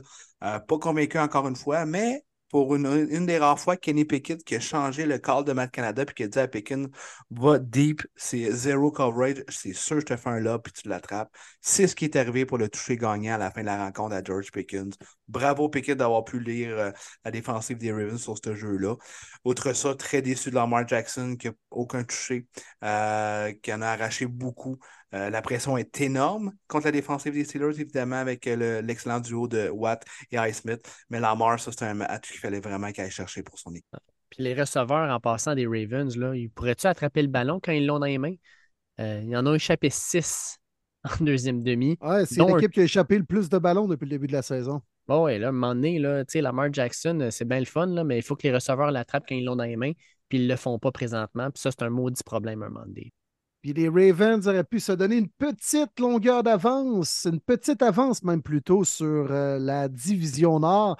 là, tout le monde revient un peu 3-2, 3-2, Ravens et Steelers, Browns à 2-2, Bengals à 2-3. Il n'y a rien de joué encore dans le Nord. Eagles contre Rams, les boys. Puis ça aussi, je pense, ça a été quand même un match intéressant à regarder. Euh, un match qui a été plus serré qu'on aurait pu penser finalement. Puis victoire des Eagles 23-14. Les Eagles qui gagnent un cinquième match de suite. Puis en passant, depuis que Jalen Hurts a pris les commandes l'an dernier, c'est une équipe qui est rendue, euh, dites-moi si je me trompe, là, mais ils sont rendus à 19 victoires et 3 défaites, c'est bien ça? Ouais. Oui. Fou, hein? Pas pire, là. Il gagne comme partant. Je comprends qu'il est bien entouré, mais il gagne ces putains de matchs. Là. Là, il y en a encore qui vont dire que ça n'a pas été convaincant? Là, maintenant, on peut-tu donner à César ce qui lui revient? Les Eagles sont 5-0 pour une raison aussi. Là. Ah, ils sont solides. Ça a été un bon match, les boys. Je l'ai regardé beaucoup. Euh, encore une fois, la ligne de mêlée, les Eagles, ça va être dur de les battre. Une grosse ligne offensive, la ligne défensive. Hey, Jalen Carter joue environ 50% des snaps de la défensive. Il y a neuf pression sur les carrières de plus que la recrue suivante dans la NFL. Mm. C'est hallucinant comment c'est encore plus un vol pour les Eagles, ce gars-là. C'est le gars qui a le plus de sacs dans l'équipe. C'est un gros D-tackle, là. C'est énorme, sa présence. Alors que les Eagles étaient au Super Bowl l'année passée, ils ont la chance de repêcher un gars de même au repêchage. C'est plus qu'un vol. Il faut vraiment appeler euh, euh, l'État pour venir les arrêter. Ça n'a aucun maudit bon sens. Donc, euh, c'est vraiment là que ça s'est joué. Euh, même Aaron Donald était très impressionné par Jalen Carter. Puis le retour de Cooper Cup s'est fait sentir. Ça fait du bien du côté des Rams, une attaque qui allait quand même très bien. Mais là, on voit qu'on implique beaucoup Nakwa quand même. Donc, l'offensive des Rams va être très intéressante à voir dans les semaines à venir si on n'a pas trop de blessures. On s'en va, messieurs, en Arizona. Alors que les Bengals et un certain Jamar Chase qui disait I'm open. I'm always fucking open. Je pense que les coachs ont dit c'est bon, mon homme, tu vas l'avoir le ballon. 15 catch, 192 verges, 3 touchés. Et que dire de son premier tweet après la rencontre que juste mis un dépanneur et que tweeté 7-Eleven. Euh, on veut dire que les euh, dépanneurs 7-Eleven sont toujours ouverts. C'était parfait, c'était excellent. Grosse victoire, c'était un must-win, pas à peu près. Burrow, qui avait l'air vraiment mieux. Je pense que c'est sa première game qui était confortable. Euh, puis il l'a dit, son cap injury, on dirait que ça commence à se replacer. Il était vraiment à l'aise dans cette rencontre-là. Donc, euh, aucune surprise, je pense, les boys là-dessus. Non, ben, écoute, c'est une belle performance des Bengals, puis il en avait besoin. Jamar Chase, tu l'équivalent des couches tard, mais version américaine, dans le fond, c'est ça? Oui, à peu près. Pas pire. Bon, ouais. Mais gros match. Je pense qu'il y avait besoin de débloquer, reprendre la confiance. Puis, tu sais, peu importe c'est qui l'adversaire ou, ou, comment ça s'est fait à la maison, sur la route, l'esprit d'équipe après une victoire de même, tout le monde devait être, avoir le gros smile au visage dans le, vestiaire des Bengals. Tout le monde reprend une dose de confiance. Puis il avait perdu un peu cette aura de, de swag que les Bengals avaient dans les deux dernières années. En début de saison, on ne le voyait pas. C'est le genre de match qui pourrait être très déterminant pour la suite. Puis les Cards, ben, c'est un retour sur Terre. C'est Joshua Dobbs est redevenu un être humain. Euh, un simple astrophysicien de la NASA. 15 euh, en 32 pour 166 verges, deux interceptions. Euh, ça n'a pas été un grand match pour lui. Mais les Cards jouent quand même du gros football, jouent fort. je pense que c'est une surprise, c'est quand même le fun à regarder.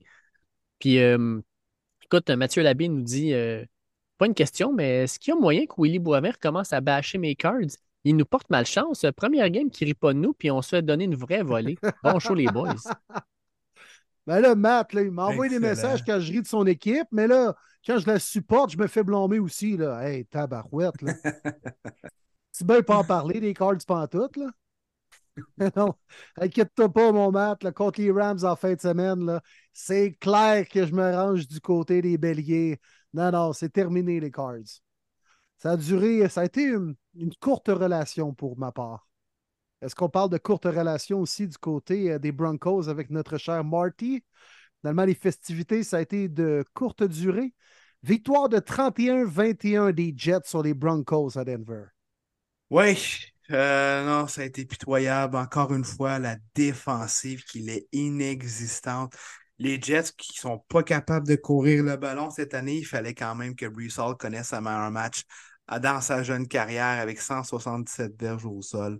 C'est vraiment décourageant ce qui se passe euh, du côté de l'unité défensive de Denver. Tu joues à domicile, tu n'as aucune raison d'échapper ce match-là contre une équipe euh, qui est décimée par les blessures. Euh, l'offensive, correct, sans plus. les gens aiment beaucoup blâmer Russell Wilson, qui connaît honnêtement une bonne saison. Pas spectaculaire, pas à la hauteur de son contrat, j'en conviens, mais pas comme l'année passée non plus. C'est juste plate d'avoir une équipe qui est complètement abandonnée, que si une unité fonctionne, les autres unités ne fonctionnent pas. L'année passée, c'est la défensive qui marchait. Cette année, c'est Russell Wilson. C'est plate de voir que le timing n'est pas là. Euh, moi, je veux dire bravo, Will. Bravo à tout le monde euh, qui disait que ça ne marcherait pas, Sean Payton et Broncos. Ça ne fonctionne pas, clairement. Euh, je suis déjà prêt à lancer la serviette dans le sens que ça ne sert pas vraiment à grand-chose. Ça fait des années que je le dis, ça prend un vrai rebuild. C'est tough de l'accepter, mais il faut le faire. Je pense que le moment est venu. Je pense qu'il y a des noms intéressants qui vont se faire échanger d'ici le 28 octobre. c'est le moment. Euh, ma seule grosse euh, inquiétude, c'est que si Sean Payton n'a pas voulu faire partie d'un rebuild à New Orleans, pourquoi qu'il le ferait à Denver? C'est là le gros mystère. Je dois avouer, par exemple, que ma surprise un peu du côté des Jets, c'est Brees Hall. 22 portés pour 177 verges. Puis pour un gars qui a une, sérieuse blessure il y a moins d'un an, qui soit revenu aussi rapidement puis à pleine vitesse, là, vraiment, chapeau. Euh, vraiment, ça m'a impressionné de le voir courir. C'était comme le bon vieux Brees avec la même pointe d'accélération. Et puis les gars des Jets, puis Nathaniel Hackett, ils étaient-tu contents de gagner ce match-là? Hein? Mm-hmm. Honnêtement, c'était comme s'ils avaient gagné le Super Bowl, les autres. Là. ça paraît qu'il y avait une coupe de gars qui voulaient aller la chercher pour leur entraîneur offensif. C'est peut-être un bon gars, là, mais c'est une merde comme coach. C'est une merde. Il a même collé un mauvais match comme aussi dans ce match. Honnêtement, c'était pas Chiefs contre Vikings maintenant, deux équipes qui sont à l'extrême opposé. Les Chiefs 4-1, les Vikings 1-4. C'est un match où on dirait que les Chiefs se sont comme endormis au, au troisième quart. Ça, à la demi, c'est 13-13. Ils marquent 14 points de suite au troisième quart. C'est rendu 27 euh, à 13. Là, tu te ben, c'est fini ce match-là. Les Vikings qui, qui échauffent quand même à la fin, mais trop peu, trop tard. Qu'est-ce que vous avez pensé de ce match-là, les boys? Où était Taylor Swift? Où? On a moins entendu parler, hein? Ben, écoute, je pensais que nous aussi, on pourrait ne pas en parler. c'est moins glamour que New York. Là. Mm-hmm. Mm. Ouais, mais je pensais qu'on allait pouvoir faire un podcast sans parler, puis Où finalement, on est passé à côté. Mm. Où? Ouais, mais Cédric hey, Lavoie nous pose la question. Euh... euh allô, les boys, avec la blessure à Jefferson, pensez-vous que les Vikings devraient faire une croix sur la saison afin d'avoir un top pick? De plus, la cuvée de carrière de cette année semble plutôt bonne et permettre une croix sur la saison. Je veux dire, c'est le moment d'échanger Cousins aux Jets. Les Jets feront pas ça. Je pense pas rendu à ce stade-là. Hein. Ben, tu sais, tu regardes pour l'avenir des Vikings, c'est sûr que le best, c'est d'échanger Kirk Cousins pour aller chercher quelque chose parce que tu risques de le perdre durant les agents libres à venir. Mhm. T'es Kirk Cousins, tu te dis, bah, pourquoi est-ce que je m'en irais dans une autre équipe alors que je vais cacher un autre gros contrat à la fin de l'année? Je t'ai installé à Minnesota, je suis bien avec la communauté, puis ça, pourquoi? Alors que je peux choisir moi-même ma destination dans six mois. Mais si on lui offre la possibilité d'aller gagner un Super Bowl, pas sûr que Cameron Kirk cracherait là-dessus. Mais quelle équipe qui aspire au Super Bowl n'a pas de corps arrière en ce moment? Jets? Dis-moi pas les Jets. Mais non, c'est pas une équipe aspirante au Super Bowl. Ils n'ont pas la, non. la défensive n'est pas là, là. Steelers? Non. Ah, tu veux-tu vraiment bencher Kenny Pickett pour lui? Ben, tu vas tuer la C'est pas, pas, pas l'identité des Steelers. C'est pas leur genre de faire un move comme ça. Là. Exact. Mais... C'est pour ça que je le dis que pour les Vikings, ça serait idéal. Mais il n'y aura pas, y a personne qui va. Ça va être une équipe qui va être en changement pendant l'off-season. C'est top pendant. Falcons? Non. Pas pour le Super Bowl. Pour signer par. Non, pas pour le Super Bowl. Pour aller chercher Cousins et signer à long terme. Peut-être. Pourquoi tu donnerais un high pick alors que tu pourrais le signer juste. Euh, t'as aucune certitude qu'il va accepter de venir à Atlanta. là. Ça, T'as aucune certitude non plus que si tu vas le chercher, qu'il signe une prolongation de contrat avec toi? Non, mais tu peux discuter avec l'agent bien avant d'effectuer la transaction. là. Un fameux Ouais. sign and trade. là. Oui, mais il reste plus grand temps. Il reste quoi? Deux, trois semaines au trade deadline? Non, puis tu sais, ces échanges-là, ça arrive rarement durant la saison. Mais par contre, le point de Cédric est très bon parce que c'est clair que les Falcons, euh, les Falcons, les Vikings sont rendus à un point où, avec Jefferson out pendant quatre semaines, ça se peut très bien que tu sois 2-7 rendu à week 10. là. Mhm. Absolument. Ouais. Puis là, à ce moment-là, tu peux te battre pour le, me- le- le- au moins un top choix au repêchage. Puis les KR cette année, ils vont en avoir. Là. Tu sais, euh, tout le monde parle de Caleb Williams, mais derrière lui, il y en a d'excellents aussi. Fait tu c'est un, choix top 5. Tu as quand même de belles opportunités. Mais si tu es capable de monnayer Cousins pour un choix de première ronde, tu en as deux. Là, maintenant, tu as une paire de choix de première ronde. Hum, exact. C'est sûr, c'est une équipe top un first round pick, tu le prends. Tu le Mm. sais que Cousins, c'est fini. Là. Tu veux pas le signer. First pick, je le fais, c'est sûr. Mm. Mais je vois aucune équipe donner ça. Niveau du match, euh, pas euh, grande histoire là-dedans. là. Non. Les Chiefs, euh, c'est correct, là, mais euh, j'ai pas l'impression qu'ils ouvrent la machine tant que ça, par contre. Là. Là, Ils un gagnent leur avec sa nourriture. Pas encore. Ouais. Ils font un château avec leurs patates pilées, là, ou quoi? Oui. J'ai faim, mais en même temps, je sais pas. Puis c'est tellement plus le fun de l'étendre dans ma face que de la mettre dans ma bouche. Tu sais, c'est ce genre de niaisage-là, un moment donné. Puis je sais pas quand est-ce qu'on va voir une game complète des Chiefs. Je pense qu'on l'a pas encore vu cette année. Tu même contre les Bears, les menait 35-0 à demi, qui ont carrément arrêté de jouer en deuxième demi. J'ai hâte de voir les Chiefs pousser un peu. Tu les Lions les ont poussés au premier match de la saison, puis les Chiefs n'ont pas été capables de remonter. J'ai hâte de voir le prochain match où les Chiefs vont être poussés un peu. Ce match-là, ben, ça ne sera pas tout de suite. On, on joue contre les Broncos cette semaine. Mais on, les, les- en fait, ils jouent contre les Broncos deux des trois prochaines semaines. Mais écoute, un match, euh, par exemple, je ne sais pas moi, un match qui va jouer euh, dans un stade extérieur, euh, dans le International Series à Francfort contre les Dolphins de Miami, ça, ça pourrait être intéressant. La semaine suivante contre les Eagles, ça, ça pourrait être intéressant. Contre les Bills, ça aussi, ça pourrait être intéressant. Fait que les Chiefs, là, sont mieux de se mettre droite bien rapidement parce qu'ils ont des gros tests qui s'en viennent.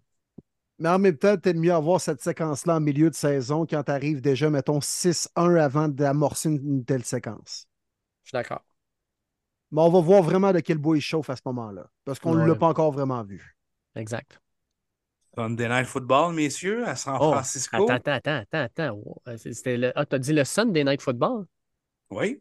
Que j'avais compris le Monday Night. Comme, on a-tu pas... on a-tu manqué une game, là? Ben non. j'ai pas fait mon Dave quand même. Un bon Sunday au chocolat, mon Dave, là, voyons donc. Hey, écoute. Vas-y, mon Marc. Les Cowboys qui étaient sur la route pour aller voir les Niners, alors que tout le monde n'arrêtait pas de dire que c'était le Game of the Week. J'étais comme, oui, j'ai hâte de le voir, effectivement, mais les Cowboys ont pogné qui pour avoir des grosses victoires comme ça? Ben, je pense qu'on l'a vu, hein, ils sont pas dans la même ligue, pas en tout que les Niners. On a même plus reposé nos joueurs rendus en fin de troisième quart. Fred Warner qui a connu probablement le meilleur match de sa carrière. Nick Boza, McCaffrey étaient tout assis en riant, Kellogg aussi. Euh, que pensez-vous d'ailleurs qui a fait faire un chandail Fuck them Cowboys puis qui l'a montré à la foule après euh, un de ses touchés? Est-ce que c'était euh, nécessaire, honnêtement? Ben, c'était un ancien joueur des Niners qui avait fait ça dans les années 90. Puis il a repris le même T-shirt pour le montrer de la même façon aux spectateurs. C'est, c'est un clin d'œil un peu baveux, j'en conviens. Pas nécessairement surprenant venant de la part de George Kittle, mais euh, ça, a été, ça a été une boucherie. Honnêtement, arrêtez, arrêtez de me dire que Brock Purdy, c'est juste un carrière de système. Là. Le gars est capable de lancer la boulette. là. Mais moi, ce que j'ai aimé, c'est, c'est ce qui s'est passé après. On monte le, le, le chandail, puis là, tu entends que Micah Parsons, sur son podcast, dit euh, euh, moi, je trouve que Mike Kittle, c'est mon gars, là, mais on va se le dire, là, laugh now, cry later. On a quelque chose pour ça, puis si on les voit la prochaine fois, on va rendre ça personnel. Là.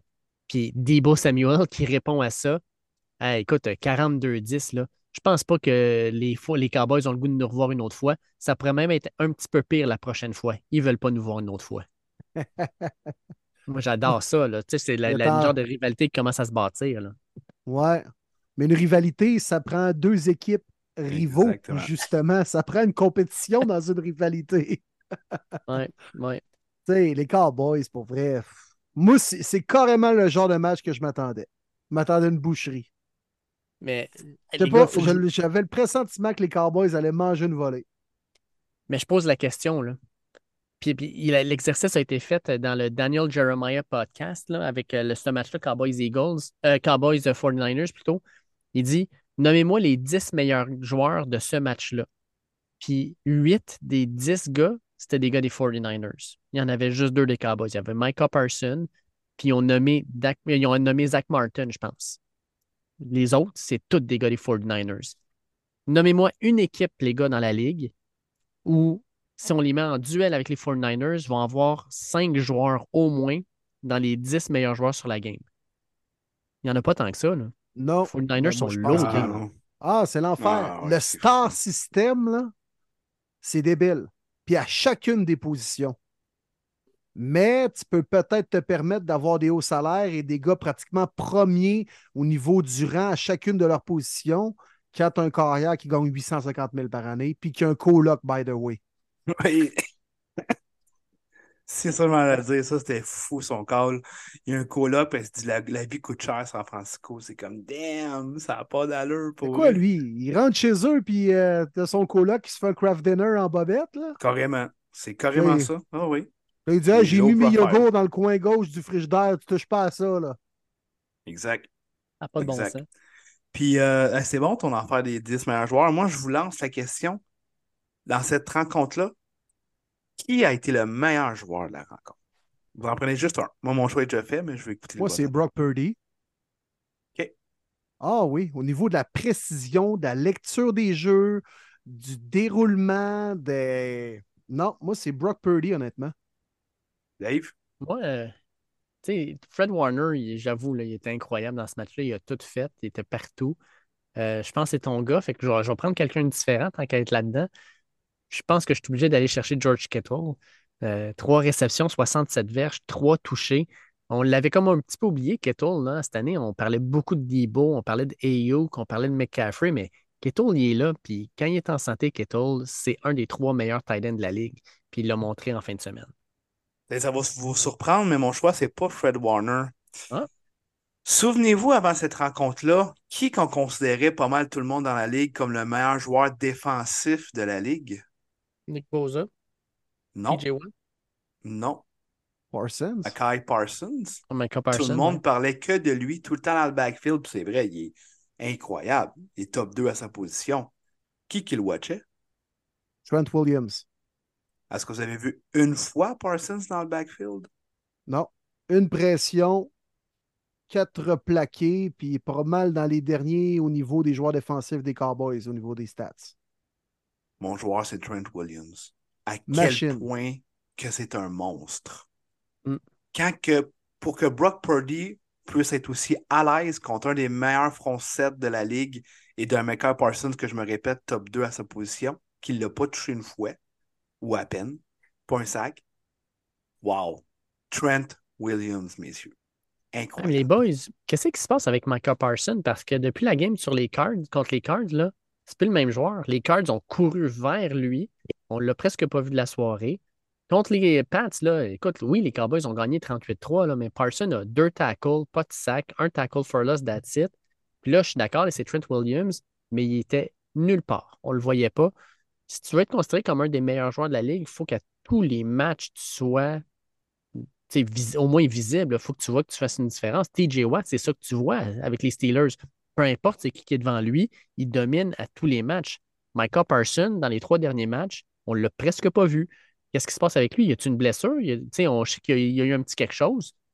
Qu'est-ce qui se passe? Ben, c'est à ces joueurs-là clés de trouver une façon d'avoir un impact dans le match, même peu importe si tu n'as pas de stats, de plaqué, de sac ou de- d'échappé, ou peu importe. Tu dois trouver un mo- tu dois trouver une occasion, une opportunité d'avoir un impact dans ce match-là.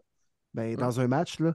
Puis, euh, Micah Parsons, c'est tranquille depuis deux, trois games. Les meilleurs trouvent une façon d'avoir un impact dans un match.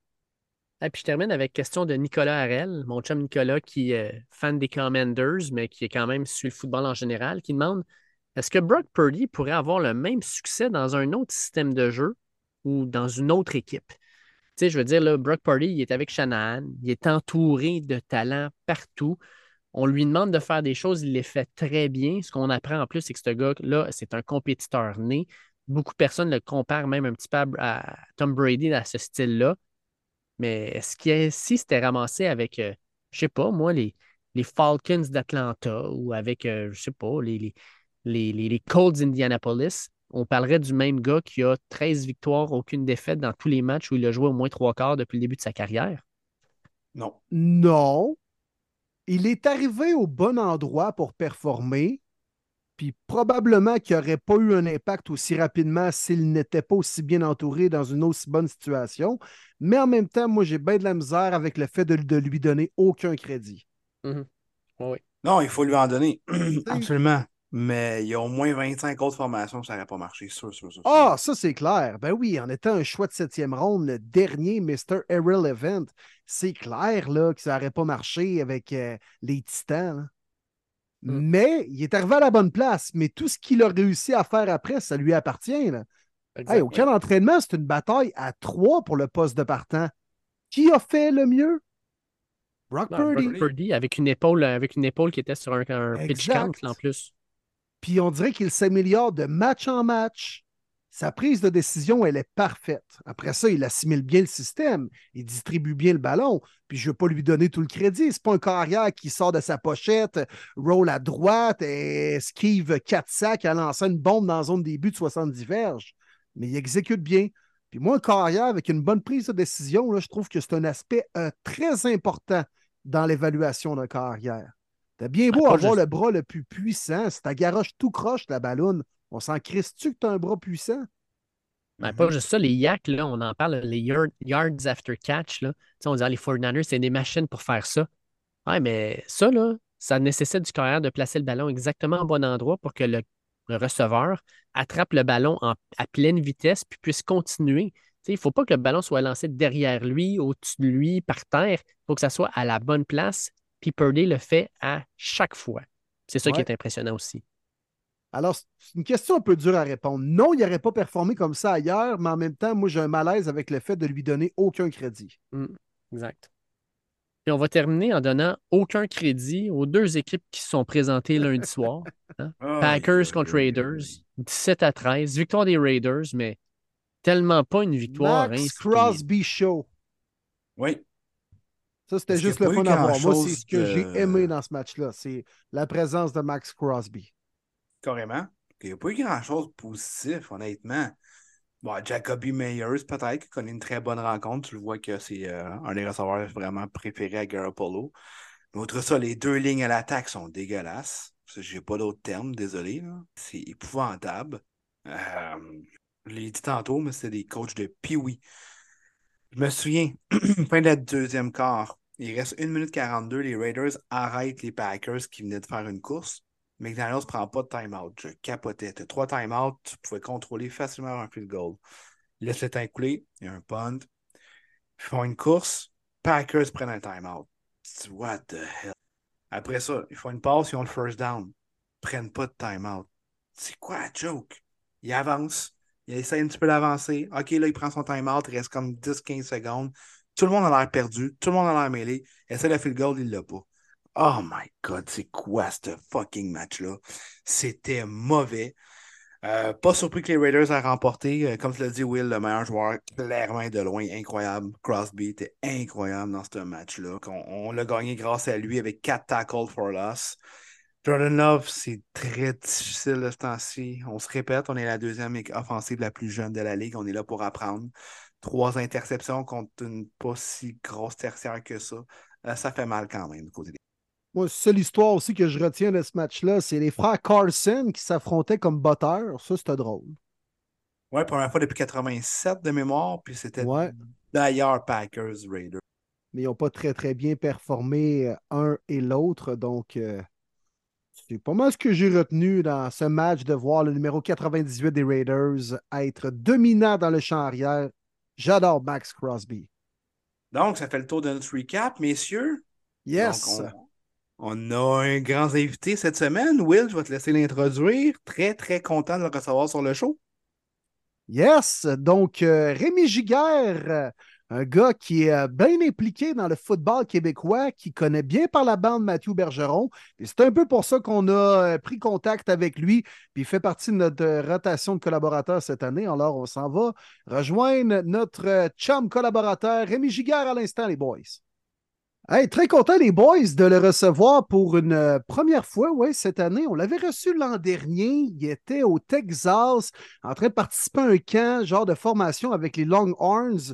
Par la suite, on l'a rencontré pour le draft party à Matthew euh, à Victoriaville. Et puis, on l'a invité cette année à venir nous jaser une couple de fois dans notre rotation de collaborateurs. Il est un ancien O-line des Carabins. Maintenant, il entraîne les Bleus. Il se trouve d'ailleurs au Sepsum actuellement parce que je pense que leur, son équipe a un match quand même plutôt important ce week-end. Rémi Gigard qui se joue au podcast. Rémi, comment ça va, mon gars? Yes! Ça va bien, ça va bien, ça va bien, les boys? Ah ouais, yes, très content de t'avoir sur le show, Rémi. Euh, c'est une grosse semaine pour vous autres, puis je trouve ça vraiment sympathique de ta part de nous donner euh, un peu de temps ce podcast pour jaser. Ah, ça me fait plaisir de parler de vous autres, euh, parler de football avec vous autres à n'importe quel moment. That's it, that's it. Comment ça se passe justement ta saison avant de rentrer même dans la NFL les sujets de foot? Comment ça se passe toi personnellement? Retour, je pense, avec les Carabins cette année. Maintenant, comme entraîneur, euh, votre saison, ça va bien? Vous êtes parfait? Comment ça se passe pour toi, Rémi? Exactement. Ben, c'est sûr que c'est un début de saison qui est difficile à, être déçu, si on veut, de comment les choses se passent présentement. Euh, on est, on est 6-0 avec un bye week. Euh, il nous reste deux matchs, dont un bye week aussi la semaine prochaine.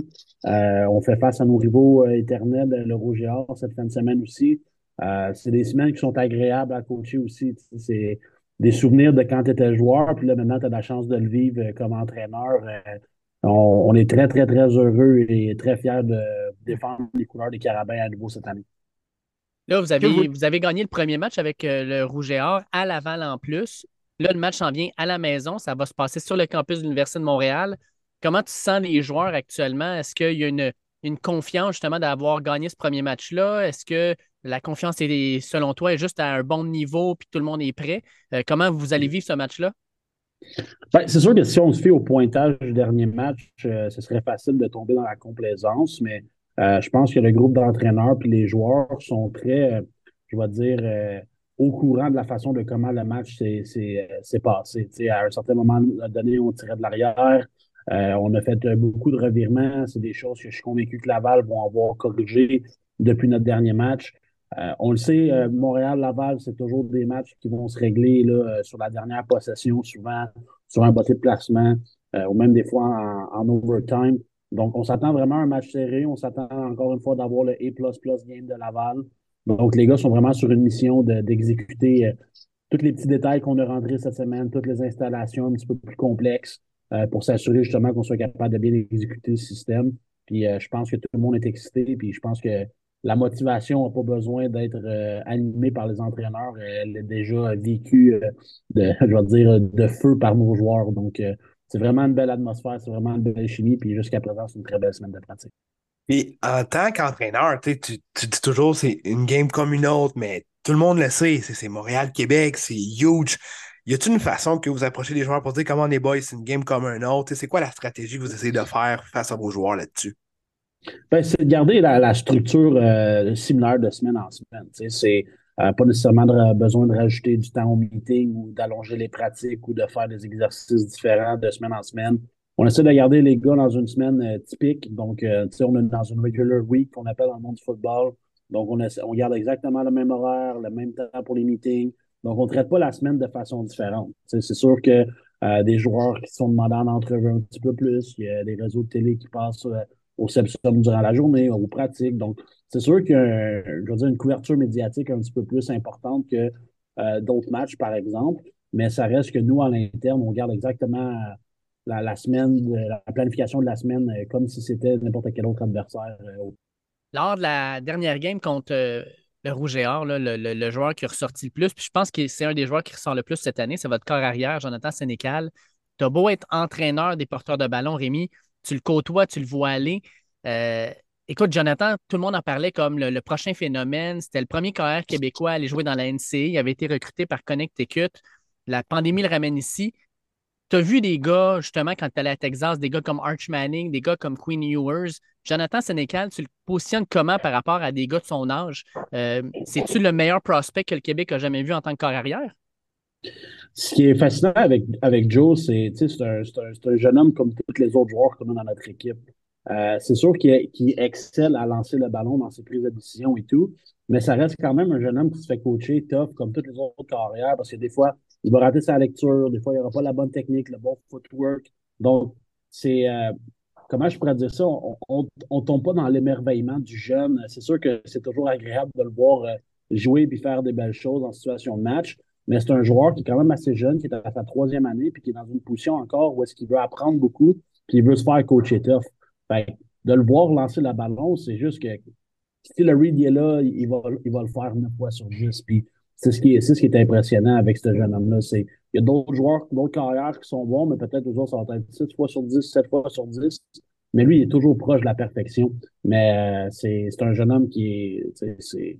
C'est hallucinant de voir jouer au football comme il est capable de jouer. C'est un excellent joueur de football, mais encore une fois, un joueur de troisième année, il a encore beaucoup de choses à apprendre.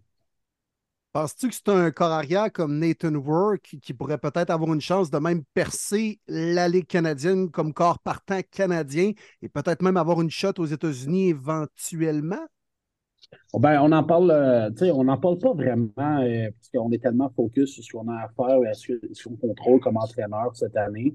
Euh, c'est sûr que si on joue à, à, le positionner à est-ce possible, c'est pas possible, ben, définitivement dans les dernières années, je pense que énormément de potentiel. Euh, c'est sûr que c'est un jeune qui aspire à jouer professionnel. Maintenant, est-ce que ça va finir comme un Nathan Workey de, ce monde? Euh, ça, le, temps nous le dira. Donc, euh, je ne veux pas m'avancer trop. C'est facile de faire des projections sur les joueurs qui ne sont pas dans ton équipe, mais dans ton équipe, tu serais un peu plus prudent. Là, écoute, euh, Rémi, tu portes aussi le, chapeau de coordonnateur du recrutement avec les Carabins. Mettons un match comme ça, euh, Montréal contre Québec. Comment ça marche euh, hors saison, quand on recrute les joueurs collégiaux? Est-ce que c'est clair que les gars de Montréal veulent jouer pour les Carabins? Est-ce que c'est clair que les gars de Québec veulent jouer pour le Rouge et Or? Ou il y a des heureuses surprises, vous réussissez à attirer des gars de Québec qui s'en viennent jouer dans la métropole? Comment ça marche à ce niveau-là? Ben, la beauté de la chose, c'est que ce qu'on est capable de mettre de l'avant comme produit ici à l'Université de Montréal, ça s'applique à tous les jeunes du Québec. Donc, euh, si on identifie un bon joueur au Québec, c'est sûr qu'on va quand même prendre la chance et l'opportunité de le recruter. Euh, évidemment, c'est sûr qu'avec les programmes qu'on offre au HEC, en Polytechnique et même à l'Université de Montréal, on a quand même beaucoup l'embarras du choix en termes de programmes. Donc, on est capable de, je veux dire, ratisser large dans le processus. Et ensuite de ça, ben, pour nous autres, on, va vraiment identifier c'est qui nos meilleurs joueurs à chaque position. Si le meilleur joueur euh, de, porteur de ballon, c'est un jeune homme de Québec, ben, on va quand même prendre une opportunité avec lui pour le voir. On a des jeunes de Québec dans notre, dans notre organisation, donc il n'y a rien qui nous empêche euh, de ratisser large, comme que je dis, puis de recruter euh, les meilleurs joueurs un peu partout dans la province. Donc, ça ressemble pas mal à ça. Rémi, il faut que je te pose la question parce que tu es directeur de recrutement. Fait que ta job, c'est c'est pas juste, d'aller voir les jeunes puis de leur parler, c'est des fois de les amener aussi, de leur présenter l'équipe, les installations. Tu essaies probablement de les amener dans des gros matchs aussi pour leur montrer ce que ça peut être cette ambiance-là. En fin de semaine, il y a un match dans la NCA entre euh, Miami et euh, Georgia Tech. Euh, de ce qu'on entend, Mario Cristobal, entraîneur-chef de Miami, amène plein de justement de, jeunes joueurs pour qui lui c'est important. Là, il essaie de les recruter voir ce match-là. Et à la fin du match, il fait une bourde énorme en demandant à son à son porteur de ballon de prendre le ballon à la place de mettre le genou à terre puis de gagner le match. Son porteur de ballon fait un fumble. L'autre équipe prend le ballon, fait le terrain, marque un toucher pour la victoire. C'est pas un peu comme un scénario catastrophe pour un recruteur. Tu sais, toi, quand tu amènes tes, joueurs sur le terrain, tes, jeunes joueurs, là, puis leur dis c'est ça l'Université de Montréal, tu veux tu veux gagner puis tu veux, tu veux, donner un bon show aussi, je pense. Quand tu as vu ça, toi, tu as dû rire, mais en même temps, tu fais comme shit, j'espère que ça ne m'arrivera pas. Là. C'est sûr que à la base, si on regarde la vidéo, euh, Claire, euh, c'est peut-être pas un football, mais si on pourrait en parler euh, longtemps. Mais c'est sûr que c'est définitivement une décision que l'entraîneur-chef va regretter. c'est sûr que quand tu invites des jeunes en recrutement, ben, c'est sûr que tu t'attends justement à être capable de donner un bon spectacle.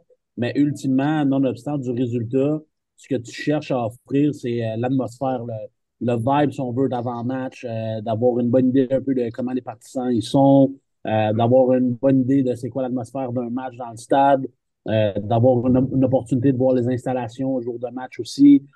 donc, tu sais, c'est vraiment l'expérience que tu essayes de, de, mettre de l'avant et non le résultat d'un match bien précis. Donc, c'est quand même facile pour un entraîneur de sortir de ce match-là puis d'aller chercher des points intéressants pour je vais dire, exciter les jeunes à, se joindre à son organisation. C'est sûr que d'avoir été capable de boucler la boucle avec une, euh, avec une victoire, ça rend les choses encore plus agréables. Mais il y a toujours une façon de spinner ça. Puis euh, euh, évidemment, avec une bourde comme ça, c'est peut-être un petit peu plus difficile, mais je suis convaincu que les installations, le vibe, le, gear, toutes ces affaires-là, ça, ça l'excite suffisamment de jeunes pour être capable de se dire je me vois jouer à l'Université de Miami. Là, on s'entend, les boys, là. On est dans le CA, là. Mais c'était pas ça le match du week-end, là. Oklahoma, Texas. Je sais qu'on est un podcast qui parle beaucoup d'NFL, mais il faut en parler. C'était le match du week-end, tout sport confondu. Dis-moi, Rémi, tu as eu la chance de regarder ça, toi, avec? Oui, euh, j'ai eu la chance de regarder ce match-là. On avait joué un match le vendredi soir contre McGill. Ça s'était bien terminé. Puis euh, c'était des pauses euh, pour les équipes Division 1, Division 3 au niveau collégial. Donc, on avait très peu de matchs à couvrir en fin de semaine. Donc, on a eu la chance de, de pouvoir là, euh, regarder le match Texas-Oklahoma. Pas le résultat auquel je m'attendais, mais toute une performance des deux équipes. C'était un match incroyable. C'était phénoménal. Des fois, tu dois dire, oh, Lynn, j'aimerais ça vivre une affaire comme ça. C'est c'est tellement huge et gros, là, ça parlait que de ça. Twitter, ça trendait juste de ça, c'était immense. C'est une rivalité, euh, je vais dire, euh, répandue dans le, monde, dans le monde du football universitaire américain. Puis il y a beaucoup, beaucoup de gens qui regardent ce match-là avec beaucoup d'attention. Euh, ça, ça, a été, ça a été un match complètement différent de l'an passé. Donc, il y a eu un match cette année, puis ça a été un match qui s'est c'est terminé jusqu'aux dernières secondes euh, de la partie. Donc, c'était hallucinant comme, comme rencontre. De voir le Cotton Bowl hein, rempli moitié orange, moitié rouge vin, là. honnêtement, c'est incroyable. Toi, du côté des Longhorns, c'est un programme que tu connais quand même. Tu es allé faire quoi? Des, des genres de camps formation, comme, j'ai dit dans l'introduction, je pense que tu es allé deux ou trois fois, Rémi. Euh, euh, j'imagine que tu es su de près quand même cette année. Es-tu surpris ou peut-être même déçu de cette équipe-là suite à la dernière défaite?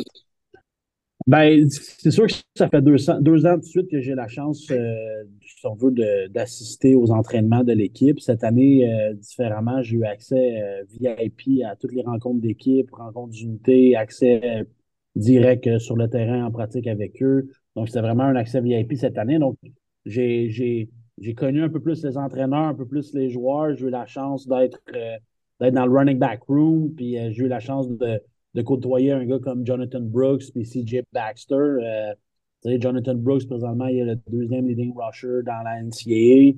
Euh, euh, Steve Sarkisian, il dit à tous les années que depuis qu'il est commentateur offensif, il y a toujours eu un porteur de ballon de 1000 verges. Je me demandais si c'était Brooks ou Baxter qui allait le faire cette année. Puis c'est Brooks. Euh, honnêtement, de voir Quinn Edwards grandir en deux ans, de voir un gars comme Worthy offensivement parlant, l'addition de Adami Mitchell, euh, un de mes joueurs préférés qui est euh, Jordan Whittington, qui joue du gros football présentement. Euh, JT Sanders, le tight end, qui est projeté comme le deuxième après Brock Bowers. Tu tu t'attendais à ce que l'équipe soit prête. moi, ma, ma, perspective, si on veut, de la saison pour Texas, quand j'ai quitté là, je me suis dit, c'est vraiment un contender pour le Big 12. Est-ce que c'est une équipe qui a les chances d'aller en playoff? Pour moi, c'est comme un, un bonus. Puis euh, c'est sûr que la tape sur le nez dans la fin de semaine a fait en sorte qu'ils sont, sont tombés 9e au classement général. Euh, mais encore une fois, c'est n'est pas impossible pour eux de pouvoir remonter dans le classement et potentiellement de faire un peu comme ce que TCU avait fait l'an passé. Donc, euh, on, va, on va se croiser les doigts pour peut-être un playoff, mais pour avoir un Big 12 Championship, ce sera encore plus, encore plus excitant, je pense, pour nous autres. C'est ce qui est plus réaliste on va peut-être être gâté avec euh, justement dans le Big 12 Championship un rematch entre Oklahoma et Texas. Si on pouvait avoir une deuxième partie à ce match-là, ça serait extraordinaire. Ça, serait, ça serait incroyable. Puis Martin disait tantôt, euh, Rémi, que ça doit être incroyable d'être dans ce match-là, dans cette rivalité-là. Euh, moi, je sais que j'en ai là, mais je voulais savoir, toi, ton bucket list football, tu es un ancien joueur, tu es un fan de football, tu travailles dans le football. Est-ce que tu as un bucket list de football, un match qui, un jour, tu aimerais absolument aller voir, que ce soit NCA, que ce soit NFL, tu te dis, ça, je voudrais aller voir cette rivalité-là, ou je voudrais aller dans ce stade-là, je voudrais vivre ça? Euh, c'est bizarre parce que, pour ma part, euh, je me suis toujours dit que mon match de rêve, je veux, je veux en faire partie comme coach. Tu sais, euh, euh, c'est. J'aimerais, j'aimerais ça aller voir le match de la NFL, j'aimerais ça aller voir un peu plus de matchs college, mais la réalité, c'est que j'ai la chance de coacher au football universitaire canadien. Euh, mais si j'avais l'opportunité ou le choix de pouvoir aller voir un match de football euh, présentement, ce que j'aimerais le plus, c'est le National Championship. Puis mhm. la cerise sur le Sunday, ben, ce serait définitivement de voir peut-être Texas là. Euh, d'avoir la chance de pouvoir assister à ce match-là dans les estrades, ce serait définitivement un, rêve, un bucket list pour moi. Euh, on va voir, peut-être un jour, ça se passe surtout au mois de janvier. Donc, janvier, février, pour moi, c'est des, des, des, périodes un petit peu plus, on va dire, relax. Donc, ça, pourrait, ça pourrait voir le jour un jour. On va te le souhaiter. Merci, merci. Ah oui, certain. mais euh, on a des grosses histoires dans le college football cette année. Vous allez me dire que ça arrive pas mal toujours, mais bon, il y a eu bien sûr les Buffaloes, encore le buzz un peu, les, gens sortent dessus, un petit peu moins présent qu'en début de saison, qu'il y avait toujours une fiche parfaite. Euh, il y a l'histoire avec euh, Texas. Il y a encore des, des grosses. As-tu l'impression, Rémi, que peut-être cette année au college football, c'est peut-être plus intéressant au niveau spectacle que qu'offre la NFL le dimanche? Ben, c'est sûr que ce qui est le fun avec le college football, c'est qu'à toutes les fins de semaine, tu vas toujours avoir des matchs intéressants.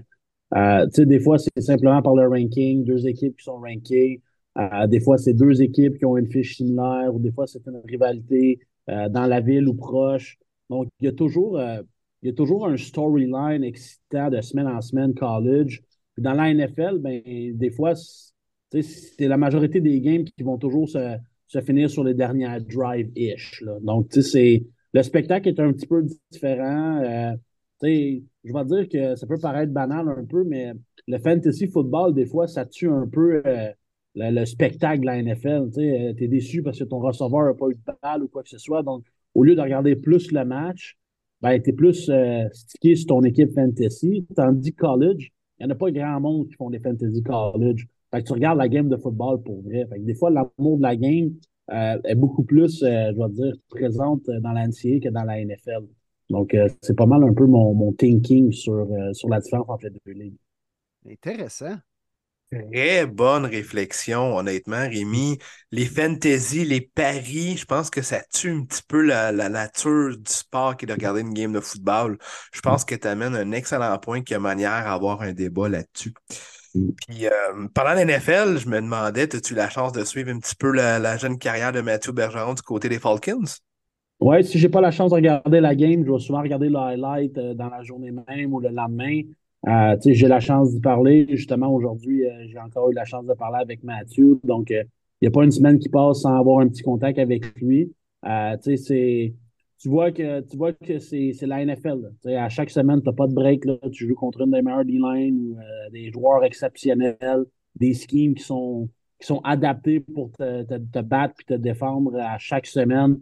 Donc, il faut toujours que tu sois sur ton A-plus game.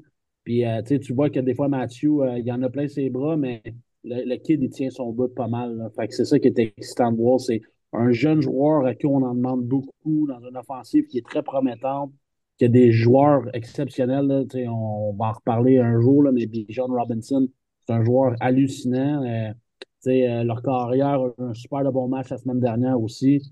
il y a du beau positif qui sort de cette organisation-là. Puis euh, c'est vraiment, vraiment beau et vraiment le fun de voir Mathieu en profiter aussi. Puis d'avoir les deux mains là, dans, le, dans, le dirty work, comme on peut dire. Donc, c'est un, un, très beau début de saison pour, pour lui. Est-ce que tu as eu, en ayant l'occasion de lui parler, eu la chance de, lui demander justement, parce qu'il y a une semaine et demie à peu près, il était à Londres, comment il a trouvé ça, justement, ce voyage-là à Londres, comment il a géré le décalage horaire, comment il a trouvé ça facile ou difficile? Je, pense, je pense que c'est le body qui a, qui, qui, a copié le plus. C'est le, le, jet lag, de revenir travailler. Euh, tu es encore sur le terrain de football, tu as des grosses semaines de pratique, tu voyages beaucoup. Euh, c'est sûr qu'ils sont dans des jets privés, des fois, tu as un petit peu plus de place que dans des avions commerciaux. Mais euh, ça reste que c'est c'est le corps, c'est le corps qui commence, euh, qui commence à prendre un, un pounding un peu, puis qui a, besoin de, de, prendre soin de son corps, là, euh, qui, qui, fait, je vais dire, la grosse différence depuis, le, depuis le, les pre-season, si on veut. Écoute, tu es bien placé, Rémi, pour analyser un peu le, travail et euh, le jeu d'un joueur de ligne offensive, un bon vieux O-line et gros bonhomme. Euh, qu'est-ce que tu trouves dans le jeu de maths, peut-être qu'il a déjà acquis dans la NFL? Ah, sur tel aspect, euh, c'est déjà une de ses forces dans son jeu. Puis à l'inverse, peut-être quelque chose où il devra travailler pour rester un bon partant dans cette ligue-là? ben, tu sais, encore une fois, pour moi, Matthew, c'est un excellent run blocker. en protection de passe, souvent, il va être je veux dire, souvent, je disais, tu sais, t'as l'air excité comme, euh, comme, euh, comme quand tu es en pass pro. Puis souvent, c'est, dans la NFL, ça va tellement vite, les permutations défensives se font rapidement, les stuns, ça arrive tellement rapidement que, tu sais, d'être un petit peu plus patient, d'être un petit peu plus en contrôle de, ce, de ces déplacements techniques pour se mettre dans la meilleure position possible. Tu sais, je parle un peu à travers mon chapeau parce que je connais pas c'est quoi les schemes, je connais pas leurs règles versus leur front, versus les couvertures. Il y a tellement d'ajustements possibles que c'est beaucoup plus facile d'analyser l'aspect technique de Mathieu. Des fois, quand tu vois qu'il est excité, il retombe à ses bonnes vieilles habitudes. Fait que c'est le fun de le voir jouer dans la NFL parce qu'il performe comme les meilleurs. Mais encore une fois, c'est pas parce que dans la NFL que tu es, constamment parfait dans tout ce que tu fais. Fait qu'il y a toujours du travail à faire, mais au sol, il, est toujours bien impliqué, il est toujours intense. En protection de passe, souvent, il va gagner ses match-ups, mais des fois, il va, il va tricher un peu plus dans sa technique. Il va être excité, il va mettre un peu trop de poids vers l'avant, il va aligner vers l'avant va jouer sa pointe des pieds ou des fois, il va ouvrir ses hanches un peu, un, peu trop rapidement. Donc, tu sais, c'est vraiment des, des, petits, des petits détails qui vont lui permettre d'être encore plus euh, difficile à, à, battre euh, en, situation de, en situation de protection de passe quand il va être encore plus technique et en contrôle de, de tout ce qu'il fait. Là. Fait que euh, je, joue un peu à l'imposteur parce que je sais pas ce qu'il lui coach là-bas, mais de mon œil de vieux coach de Matthew, c'est des petites affaires que je dirais si j'avais la chance de le faire. Non, c'est intéressant. Puis je pense qu'il vient de connaître probablement peut-être son meilleur match en carrière dans la NFL contre les Texans. Il a joué un très bon match. Oui, ouais, vraiment. C'est un beau match de football en plus euh, avec euh, les Texans qui jouent du beau football aussi. Là, donc euh, c'était le fun à regarder. Celle-là, j'ai eu la chance de la regarder un petit peu. Puis avec un horaire chargé, est-ce que tu as le temps de regarder un petit peu la NFL outre les moments de Mathieu Bergeron? On, met, on, met la, on met les, mettons, NFL Red Zone la TV au bureau, c'est souvent les dimanches pour nous autres. Euh, on appelle ça un Day Zero, qui est une journée où est-ce qu'on corrige notre dernier match puis qu'on commence la préparation pour le match de la fin de semaine prochaine. Donc, on est souvent au bureau euh, de très tôt à très tard. Donc, c'est pas rare qu'on euh, met, on met les matchs de la NFL en second plan. On prend toujours le temps de dîner tout le monde en staff les dimanches. C'est une activité qu'on fait tous les entraîneurs ensemble. Fait que souvent, on va mettre une game de la NFL à la TV on va regarder ça ensemble. Donc, euh, on la regarde euh, différemment que dans le passé quand on était assis dans le divan, mais là, on la regarde au bureau sur une TV sur le, sur le side. C'est cool ça. Puis est-ce que Rémi Gigard, il y avait une équipe qui, aimait suivre? Ben, c'est sûr qu'en tant que fan des Patriotes, euh, tu suis toujours un peu le scoreboard, mais des fois, c'est peut-être pas la game que je vais mettre sur la TV. Je vais essayer d'en mettre une autre un peu plus excitante C'est un peu plus difficile pour pas Ouais, je peux pas trop parler, mais les pattes, c'est c'est pas beau les deux dernières semaines. Hein? C'est rare que tu vas voir Billy Belichick connaître sa pire game, puis la semaine d'après, encore sa pire game.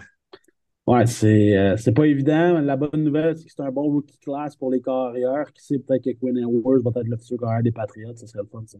Oh! tu jettes déjà la serviette sur Mac Jones?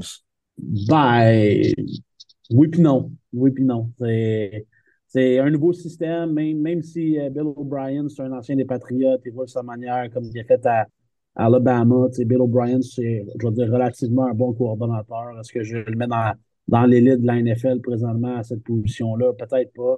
Est-ce que je mets dans la catégorie des bons coordonnateurs offensifs? Oui. Euh, c'est sûr que sur, sur communication, sur, euh, euh, mettons, les, les, les, ajustements sur le terrain qui sont un petit peu plus complexes, un peu plus différents que ce qui était dans le passé on va se dire, l'an passé, la situation contre offensif pour les Patriotes était loin d'être exceptionnelle. Là, ils ont ramené Bill O'Brien cette année. On voit en début de saison que peut-être que l'offense a un peu de difficulté. Euh, fait qu'on va voir. Euh, pour moi, c'est peut-être plus une évaluation fair des Patriotes mid-season, fin de saison. Euh, fait qu'on va vraiment voir comment ils vont progresser durant l'année. Je jette pas la serviette sur euh, un gars comme Matt Jones. Je pense que c'est un bon carrière, mais on peut voir définitivement cette saison que il joue pas son, son meilleur football, mais si on est capable d'avoir 11 gars qui jouent sur la même page, ben peut-être qu'on va être capable de voir la juste valeur de cette équipe-là. Puis à partir de ce moment-là, on pourra prendre une décision un peu plus, euh, un peu plus euh, fair and square. Penses-tu qu'on devrait prendre une décision ultimement sur l'avenir de Bill Belichick aussi du côté des Pats? Oh, je pense que Bill Belichick a fait ce qu'il avait à faire dans la NFL. Euh, la journée hein? qui va dire que c'est assez, c'est lui qui va partir. Les Patriots ne vont pas le mettre dehors, c'est lui qui va ça dire arrivera pas. je. Bah non, ça n'arrivera jamais. Non, non, ça n'arrivera pas, mais est-ce qu'il pourrait avoir genre un genre de justement constat à l'amiable entre M. Kraft et Belichick et à la fin de la saison, on passe à autre chose? peut-être pas, peut pas cette année. Là. Je pense pas, euh, je pense pas que Bill Belichick est, est, prêt à prendre sa retraite. Moi, j'aimerais ça qu'il continue, de, continue de rester à développer les entraîneurs-chefs. Moi, pour ma part, je pense que Jared Mayo, ça va être le futur entraîneur-chef des Pats. Fait que la journée qu'ils vont se rendre compte que Jared Mayo va être prêt, euh, on regardera voir euh, on regardera voir ce qui va se passer dans le couple d'années, maintenant. Je pense qu'une rencontre devra avoir lieu parce que pour moi, ça fait aucun sens que Belichick et le coach et le DG en même temps. Je pense qu'on peut juste enlever le poste de DG pour engager un vrai directeur général rendu à ce stade de la franchise des Pats. Ouais. Je suis pas contre l'idée, c'est sûr que c'est des choses qui pourraient l'aider.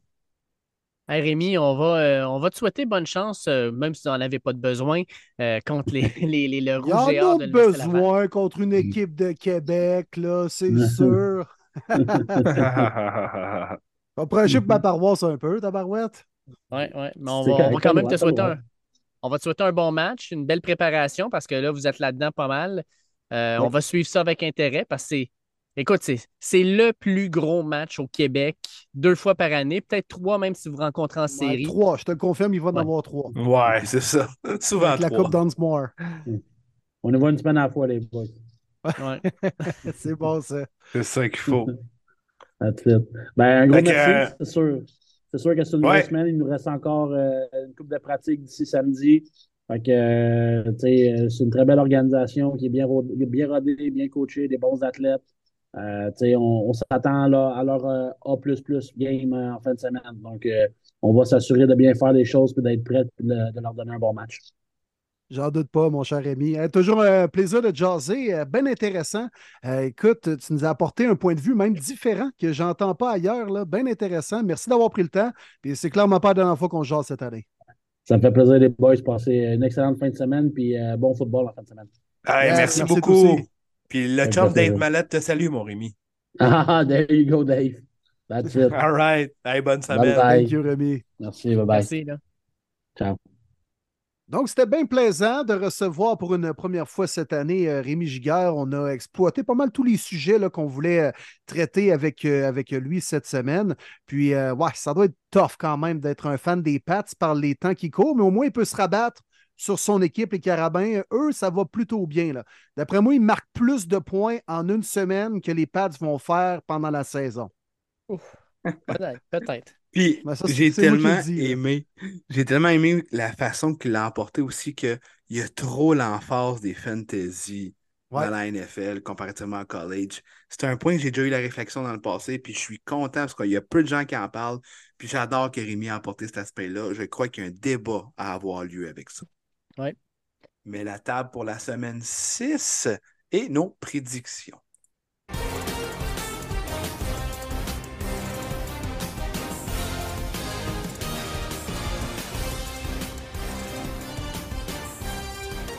À Kansas City, messieurs, on commence la semaine là-bas jeudi soir alors qu'on est dans la division ouest de l'américaine. Les pitoyables Broncos de Denver vont rendre visite aux champions, les Chiefs. Mais quel mauvais moment pour voir cet affrontement-là. Messieurs, c'est le moment de gagner des points auprès de madame. S'il y a un film qu'elle veut regarder, une télésérie qui est plate, gardez-vous ce commentaire pour vous. Et dites-vous que vous aurez besoin de ces points-là plus tard dans l'année. C'est un match que vous n'avez pas besoin de regarder parce que les Chiefs vont facilement couvrir. Chiefs pour moi, les boys. Ouais, ouais pas une grosse surprise. tu t'en vas où, toi, Dave? Chiefs. Écoute, Patrick Mahomes là, n'a que 10 passes de toucher lors des cinq premiers matchs. Une moyenne de deux passes de toucher par match, c'est pas assez. D'après moi, ils vont en lancer quatre, peut-être même cinq. Euh, tu sais, Pat Mahomes, là, puis Martin, tu peux le dire, hein, c'est un peu comme Tom Brady avec les Jets ou avec les Bills. Ah, il il domine. hein. dominait. Ben, ça ressemble à ça aussi. Les Chiefs contre les Broncos avec Pat Mahomes, il les domine. Puis ça va juste continuer malheureusement. Je pense qu'il n'a toujours pas perdu contre les Broncos en carrière. 15 victoires des Chiefs de suite contre les Broncos. 15. Ouais, ça On va être 16, quasiment mon chum. 8 ans. 8 ans. Pathétique, là. Si, ouais. Que dire de plus? Ouais. Ah non, c'est, on, est, on est là, hein? On est là. Ah, fait que les Chiefs, à Kansas City en plus de ça. euh, Je sais pas si euh, Mme Swift va être là, hein? Jeudi Ben, soir. Il est à domicile, là. Ouais. Puis la game va être tellement plate que euh, je sais pas s'il y a un under over 17, là, mais ça va être 20 fois qu'on va avoir caméra d'après moi. Elle va jaser de recettes de brownies avec Mama Donna Kelsey dans l'âge. Ça va être le fun. All right. Fait qu'on y va avec les matchs du dimanche, les boys. Et on commence ça encore une fois à Londres.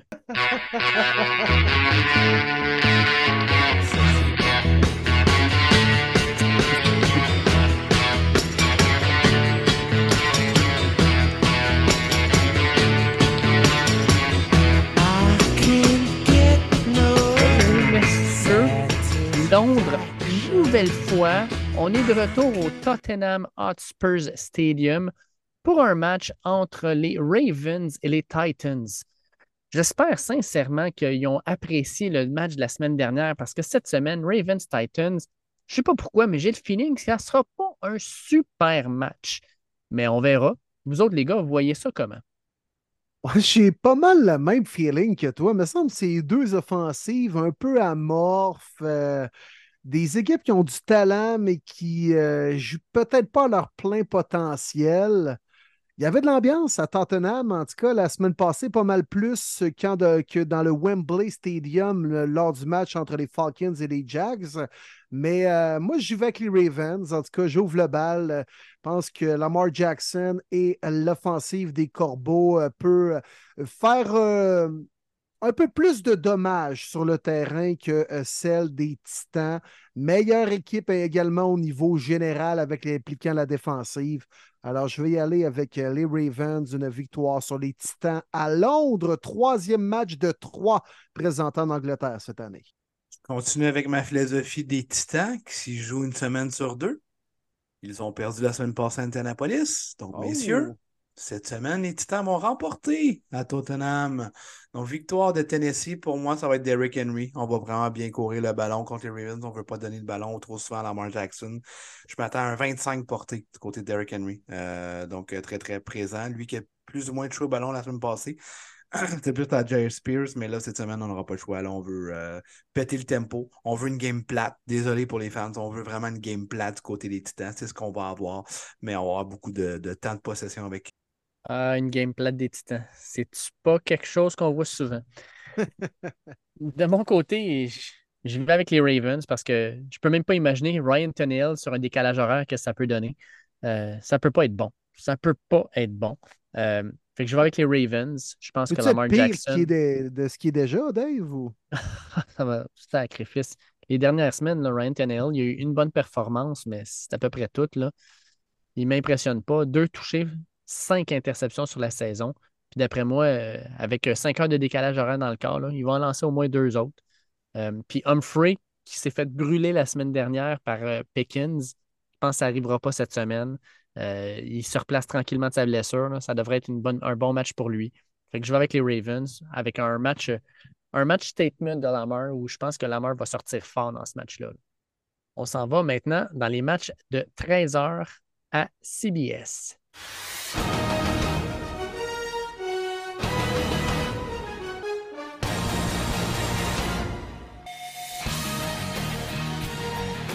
Les Falcons d'Atlanta dans le superbe Mercedes-Benz Stadium que nous avons eu la chance de voir en début de saison accueillent les Commanders de Washington. Les Falcons toujours invaincus à domicile depuis le début de la saison. Et qui continueront à être invaincus à domicile, Oh. messieurs. Les Falcons, pour ma part, euh, on joue bien défensivement. Euh, AJ Terrell contre Terry McLaurin, j'ai très très hâte de voir ce duel-là. Euh, la défensive des Commanders va quand même vouloir se venger, celle qui a été ramassée par tout le monde la semaine passée à cause de leur défaite contre les Bears. match serré, style même chose que la semaine passée alors que les Falcons ont gagné 9. Dans ce range-là, un petit 24-21, je pense, du côté d'Atlanta. B. John Robinson va faire la différence. Je pense qu'il va avoir un gros match au sol. Je vais avec une victoire des Falcons, moi aussi.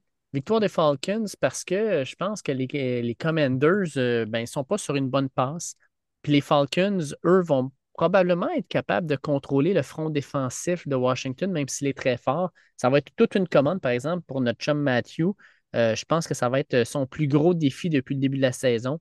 Quand tu te retrouves avec euh, Chase Young, Darren Payne, Jonathan Allen, Montez Sweat, sa ligne défensive, tu sais que la poussée va être importante. Mais j'ai, je sais pas, j'ai aimé ce que j'ai vu de Desmond Ritter la semaine dernière. J'ai aimé le play calling, puis je pense que les Falcons commencent à se découvrir, commencent à se trouver. Euh, puis ça, c'est une bonne nouvelle. Fait que je vais avec victoire des Falcons. Ouais, puis genre de club qui joue bien à la maison, qui on débute avec l'avance au premier quart ou en première demi, on joue de façon plus confortable, on a plus d'aisance sur le terrain. J'y vais avec la famille. Quatrième victoire des Falcons cette année. Hey les gars, juste une petite question avant de rentrer dans le prochain match. Pour vous, quel duel est le plus surprenant? Vikings-Bears, alors que les deux équipes sont un combiné de deux victoires, huit défaites, ou le match de 4h25 entre les Lions et les Buccaneers, où les deux équipes combinées ont une fiche de sept victoires, deux défaites? Celui qui me surprend? Ben, ben mettons poser la question, c'est y répondre, mon Dave? Ben, moi, c'est Lyon Box. C'est plus surprenant de voir Vikings Bear à 2-8 ou c'est plus surprenant de voir euh, Lions Box à 7-2? Lions Il y a eu un changement hein, de cédule? C'est là que tu t'en allais avec ça ou? Ben oui, ah parce que à la base, on aurait dû voir les Lions à une heure, eux aussi. Ouais. Exact. C'est moment de la surprise. Moi, vous savez, Vikings Bears, j'ai mettais les deux derniers de, la, leur division. C'est là qu'on s'en va, les boys. À Chicago. On voit nos prédictions.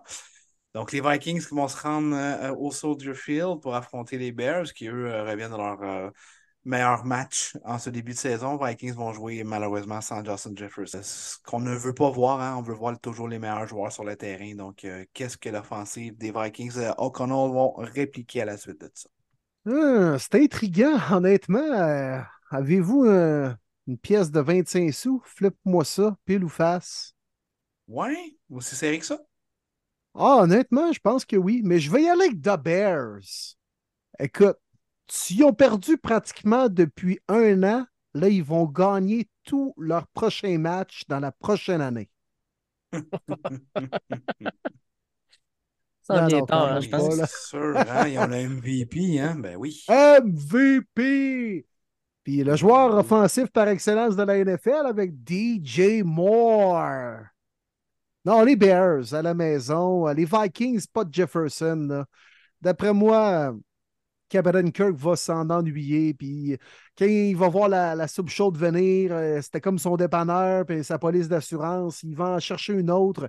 Et Jordan Addison, j'ai hâte de le voir dans le rôle de premier receveur ce week-end contre une défensive très moyenne, une tertiaire moyenne. Alors, est-ce qu'il sera capable d'assumer ce rôle-là? Mais euh, non, je vais avec les Bears à la maison depuis trois semaines, euh, depuis deux semaines plutôt. On joue bien, puis je pense que ça va se poursuivre sur une troisième semaine. Les Vikings, surtout, incapables de courir le ballon. Hein? Madison et Kirk. pourri Madison. Je pensais qu'elle allait être bon, Madison, là, mais cette année, c'est moyen. La O-line aussi est moyenne, là, mais. Fait que les Vikings vont tomber unidimensionnels rapidement, puis t'as pas Jefferson, ça va être très facile de la défensive de lire que oui, t'as Hawkinson, t'as vraiment lui à surveiller. Addison, ça va être dur quand même d'être en double coverage. Pour toutes ces raisons-là, ben, je vais aller avec les Bears à domicile. Eh boy, je m'attendais à ce que ce soit un upset, mais finalement, moi avec, je vais avec les Bears, les boys. Puis surtout qu'on annonce de la pluie à Chicago, dans le Windy City. Euh, les Vikings, euh, quand il pleut puis que les conditions sont pas belles, lancer le ballon, c'était peut-être un peu plus difficile. Fait que tu vas avoir une bonne ligne offensive, tu veux courir, puis on le voit pas. Puis pour les Bears, ben, tu as un corps arrière qui est capable de courir. Euh, puis, crème, je pense que ça va continuer pour les Bears. Une deuxième victoire en deux matchs. Euh, célébrez ça, les Bears. Célébrez ça parce que je pense que ça n'arrivera pas souvent cette année. Les Bengals à Cincinnati reçoivent les Seahawks qui reviennent d'une semaine de congé. Les Bengals, eux, arrivent de leur victoire la plus convaincante de la saison. Match qui a le potentiel d'être bien intéressant à 13h. Bengals Seahawks. Moi, je pense sincèrement que c'est l'un des, sinon le meilleur match de la semaine, les gars. J'adore ce duel-là. Moi, j'avais vu les Seahawks gros en début de saison. Ils arrivent dans un bye week, c'est pas pire. Les Bengals, je les avais vus premiers de la AFC. La blessure de Burrow a peut-être brouillé un peu les cartes, mais on voit l'équipe qui commence à se replacer. Moi, ce que j'ai hâte de voir, les gars, c'est les trois receveurs des Bengals, les Chase, les T. Higgins. T. Higgins, es-tu de retour? Euh, questionable, j'en ai aucune idée pour l'instant. OK. Mais de, voir cette, unité-là jouer contre les Tarek Woolen, les Devin Weatherspoon, euh, ça va être vraiment intéressant de voir ça. Ça va être un super duel, force contre force. Je vais y aller avec les Seahawks, les gars. Je vais avec les Seahawks parce que je pense qu'on a les demi de coin pour ralentir les Bengals, mais les Bengals n'ont pas les demi de coin pour ralentir les DK Metcalf de ce monde. Fait que je pense que j'y vais avec les Seahawks, mais ça va être un match vraiment au pointage, un, un match intéressant, excitant. Je pense qu'on va être gâtés. Oui, ça va être bon. Euh, les Seahawks qui sont reposés, eux, qui étaient dans leur euh, bye week, invaincus aussi sur la route. Excusez-moi, ma gorge est en train de me lâcher. Là. Euh, je vais y aller rapidement. je vais y aller avec les Bengals pour ma part. Le, joueur qui va faire la différence, c'est Joe Mixon. OK. non, non, non. Je suis intrigué sur celui-là. Je vais y aller avec les Bengals, moi aussi. J'ai l'impression, je le disais tantôt, que on avait juste besoin d'obtenir une victoire convaincante, d'ouvrir la valve pour euh, obtenir une belle séquence. Pas nécessairement de victoire, mais être beaucoup plus convaincant de ce qu'on a vu en début de saison. Euh, Burrow semblait un peu plus à l'aise dans sa pochette. Il va falloir bien le protéger. Il ne faut pas qu'il soit trop frappé. Puis j'ai un peu plus confiance en la défensive, surtout le front défensif des Bengals que celui des Seahawks. On va apporter de la pression sur Geno Smith qui euh, était un petit peu quand même magané lors du dernier match. Il y a une semaine de congé. Là. Il arrive d'un bye week. Mais je vais avec les Bengals, moi aussi, dans cette rencontre. Si j'ai qualifié le dernier duel de duel de la semaine pour moi, je suis persuadé que pour notre chum Will, son duel de la semaine, ça va être 49ers contre les Browns à Cleveland. Probablement le match le plus difficile de tes bruns, mon Will. Puis toi, tu vois ça virer de quel bord? Oh là là, la question est de savoir si euh, le Deshaun Watson sera sur le terrain. On ne sait toujours pas à l'heure de l'enregistrement le mercredi. Puis honnêtement, ça s'enligne vraiment pas pour ça. Les Browns ont pris la décision aussi de placer PJ Walker comme partant advenant que Watson ne joue pas le match, hmm. au détriment de la recrue Dorian Thompson-Robinson, qui a pas connu un bon premier match. Là. Je ne suis pas prêt à le blâmer uniquement pour ça. Donc, euh, je ne sais pas trop quoi penser de ça. PJ Walker, le gars de la USCFL qui a joué avec les Panthers un peu l'an passé. Je sais pas, là. contre la machine des Niners. Oh là là là là là là. Peu importe qui joue comme carrière des Browns, ça va être une victoire des 49e. Je n'en doute aucunement. Ouais, ben, on aurait voulu avoir un Deshaun Watson pour rendre ce match-là plus intéressant, mais je pense que c'est un cas très douteux. Euh, même si on ne peut pas se prononcer, moi, je pense qu'il ne sera pas de la rencontre. Euh, que ce soit DTR, PJ Walker, ça ne fait aucune différence. Euh, ils sont en santé. Hein. L'année passée, vous vous en souvenez, j'en parlais souvent que les Eagles, leur avantage est en santé, puis ils, se sont rendus loin. Rare, puis on va toucher du bas du côté des Niners, mais on n'a pas de blessure encore cette année. On est probablement l'équipe la plus en santé. Donc, voilà pourquoi que, ils vont gagner encore. 49ers, moi aussi, mais j'ai de la misère à comprendre, Will. Deshaun Watson est cleared par les médecins pour le match il y a deux semaines, décide de ne pas jouer. Bye week, revient pour la semaine numéro 6, puis encore, on dit qu'il n'est pas prêt. Je, trouve ça bizarre. Je trouve ça louche, cette histoire-là. Il y a quelque chose qui n'est est pas clair dans, ma tête à moi. son épaule s'est empirée. L'état de son épaule s'est empiré aussi. Il n'est pas mm. capable de lancer un ballon. écoute. C'est un, léger problème. Ouais, pour un carrière, c'est quand même important. Mais comment il a pu être clear de façon médicale? C'est ça que je ne comprends pas, moi, en tout cas. Dans le fond, il a été clear parce que son, je sais pas comment dire en français, son rotator, il est pas. Et puis je l'écoutais à la radio, j'ai trouvé ça intéressant parce qu'un carrière qui l'expliquait qu'il n'est pas brisé. Euh, il était étiré. Par contre, c'est dans ton mouvement de lancer. Fait que si lui, le corps, il dit Je vous le dis, moi, je ne serais pas capable de lancer le ballon, mais ça ne sert absolument à rien de le partir. Fait qu'il dit Ça aurait quasiment été mieux que ça soit brisé, que tu dis Garde, tu le sais que tu as quatre semaines off, puis après ça, tu vas revenir, que là, ça peut lingerer toute la saison, puis on n'en a aucune idée où ce que ça peut mener. Fait que c'était comme mitigé comme blessure. C'est rare que ça arrive, mais c'est sur le throwing motion. Fait a juste des qui sait comment ils sont. Ouais, très, très intéressant. Ça va avec la mécanique de lancer assurément du corps arrière en plus. Exactement, exactement. Fait que oui, le docteur l'a éclairé parce que c'est pas brisé. Par contre, c'est pas le docteur qui fait des passes, il sait pas lui-là. Là, je veux dire. C'est ça. Mm. C'est le corps qui va prendre la décision. Puis c'est un peu le même scénario avec Ronnie Stanley du côté des Ravens. Il est pratiquement. Euh, il a le feu vert des médecins pour jouer, mais lui décide aussi de rester sur les lignes de côté. C'est quand même pas le médecin qui met le casque et les épaulettes pour se pointer sur le terrain le dimanche non plus. Là. Ça, c'est clair. Euh, on s'en va du côté de Miami, les boys. Un match à sens unique à prévoir encore une fois. Moi qui ai bien parti le podcast avec la déception des spectacles, si c'est un match que je ne regarderai pas, c'est bien celui-là. Mais fans des Dolphins, profitez-en bien. Vous recevez probablement la pire équipe en ce moment même de la NFL avec les Panthers, aucune victoire. Et les Dolphins qui sont en feu. Donc la semaine passée, c'était Eric Hill. Cette semaine, ce sera Jalen Waddle qui aura le match de la semaine. Oh, OK. OK.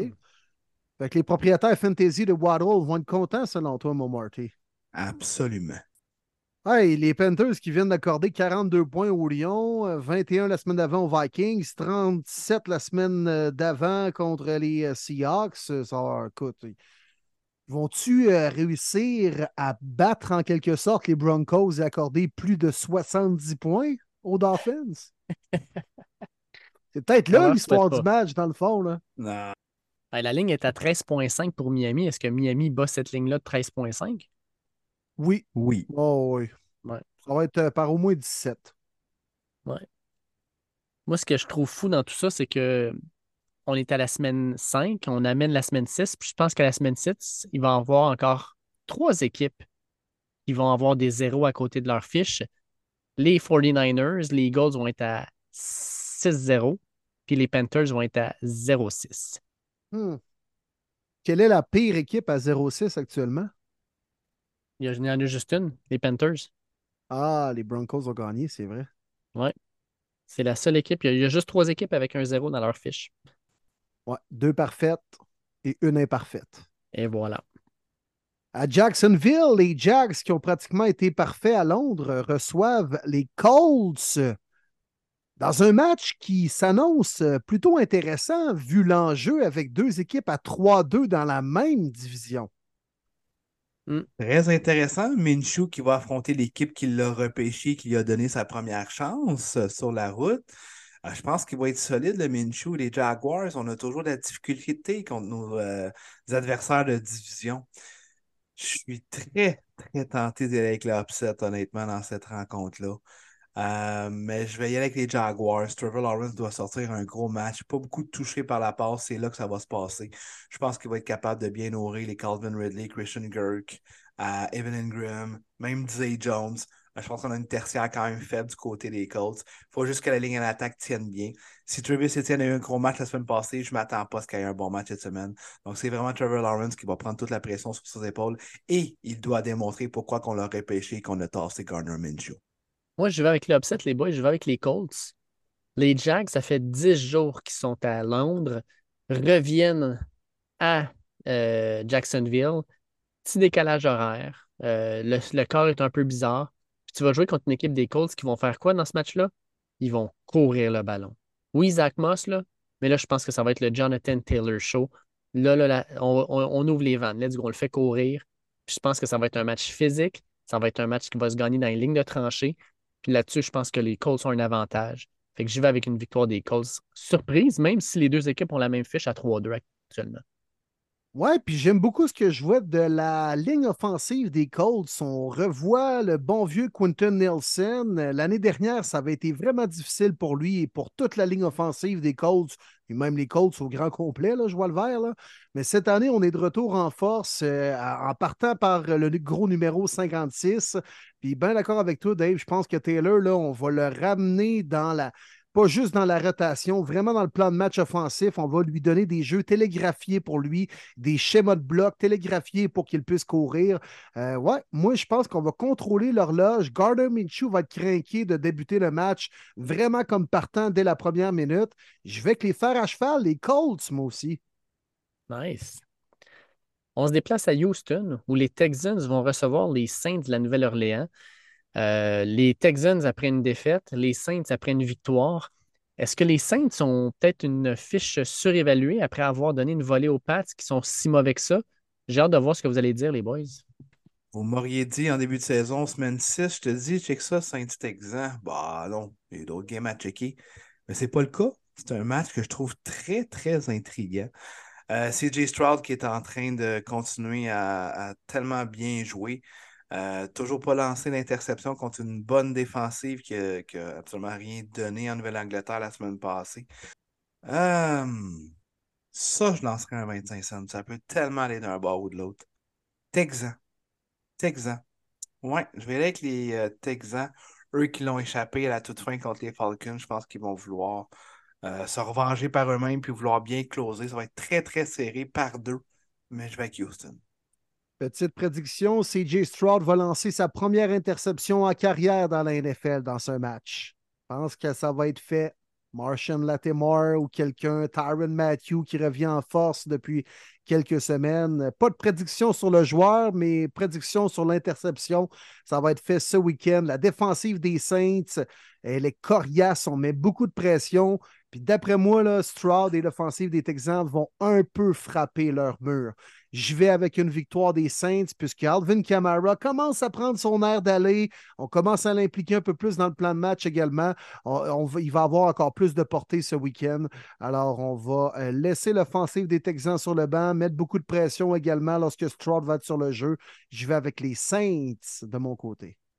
Je suis mon Will pour la raison suivante. Les Texans, Tank Dell est dans le protocole des commotions cérébrales. Pas sûr qu'il va jouer ce match-là. Il faisait un très bon duo avec Nico Collins. Puis quand il est tombé au combat, ça a été plus difficile pour les Texans. Les Saints, de leur côté, je vois un gros match de Chris Olave. Euh, je pense que ça va être la, pièce qui va faire le plus mal aux Texans. j'y vais avec une victoire des Saints, mais ça risque d'être un très, très, très bon match.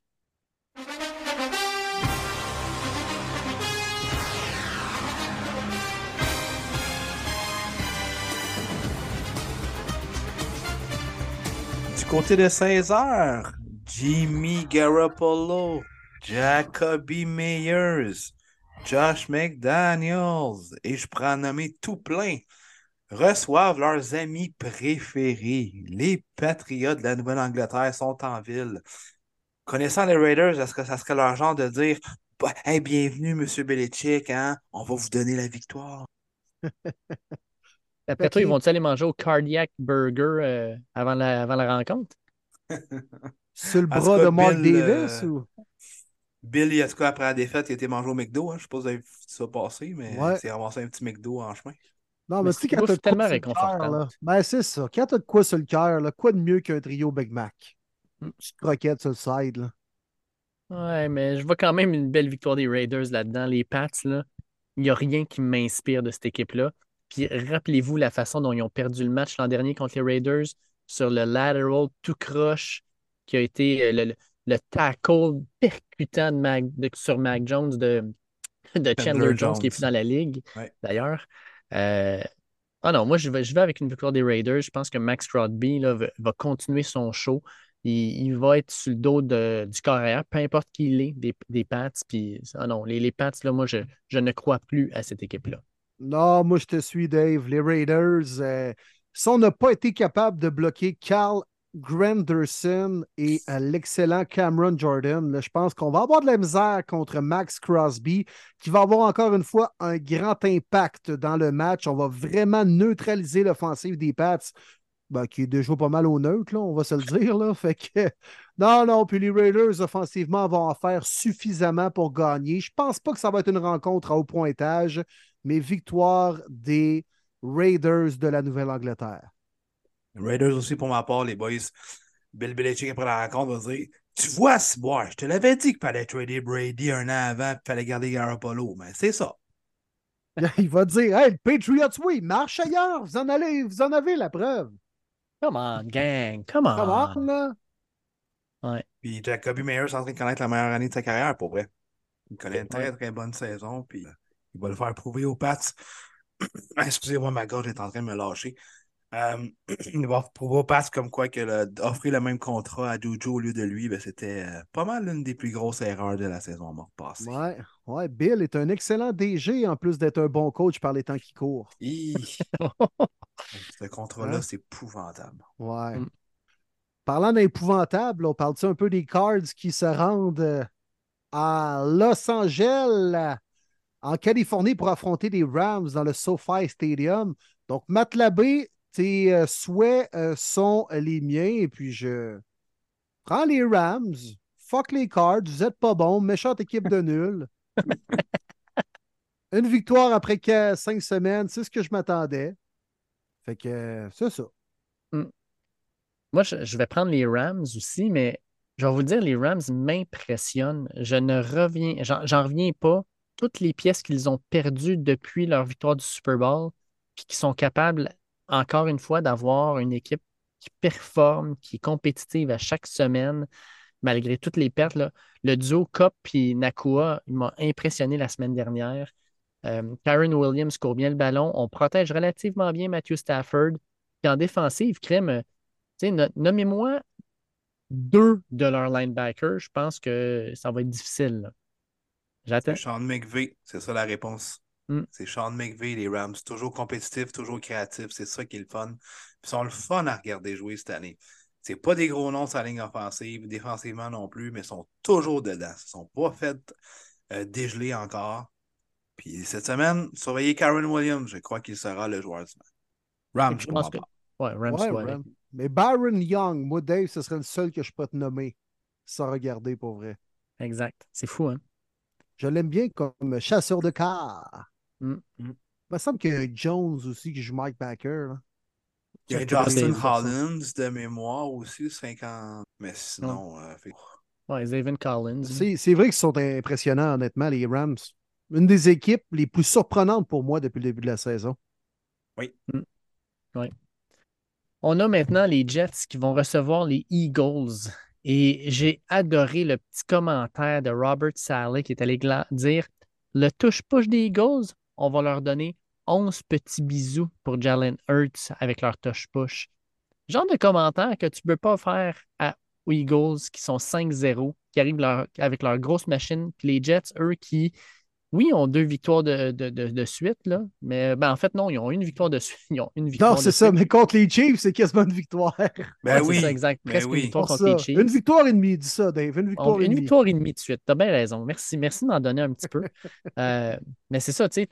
Tu ne commences pas à faire du trash talk quand tu es à 2-3, tu as de la misère à gagner des matchs, puis tu as une équipe qui est invaincue qui se pointe. Là. Tu sais, ça, je la comprends pas. Ouais. Bah, Trash talk, tu sais. De te faire demander juste comment on va euh, conjuguer avec le fait d'arrêter défensivement le touch-push des Eagles. Il a répondu un peu à cette question-là. Ou je Ben. le vois pas vraiment comme une pointe ou une insulte. Là.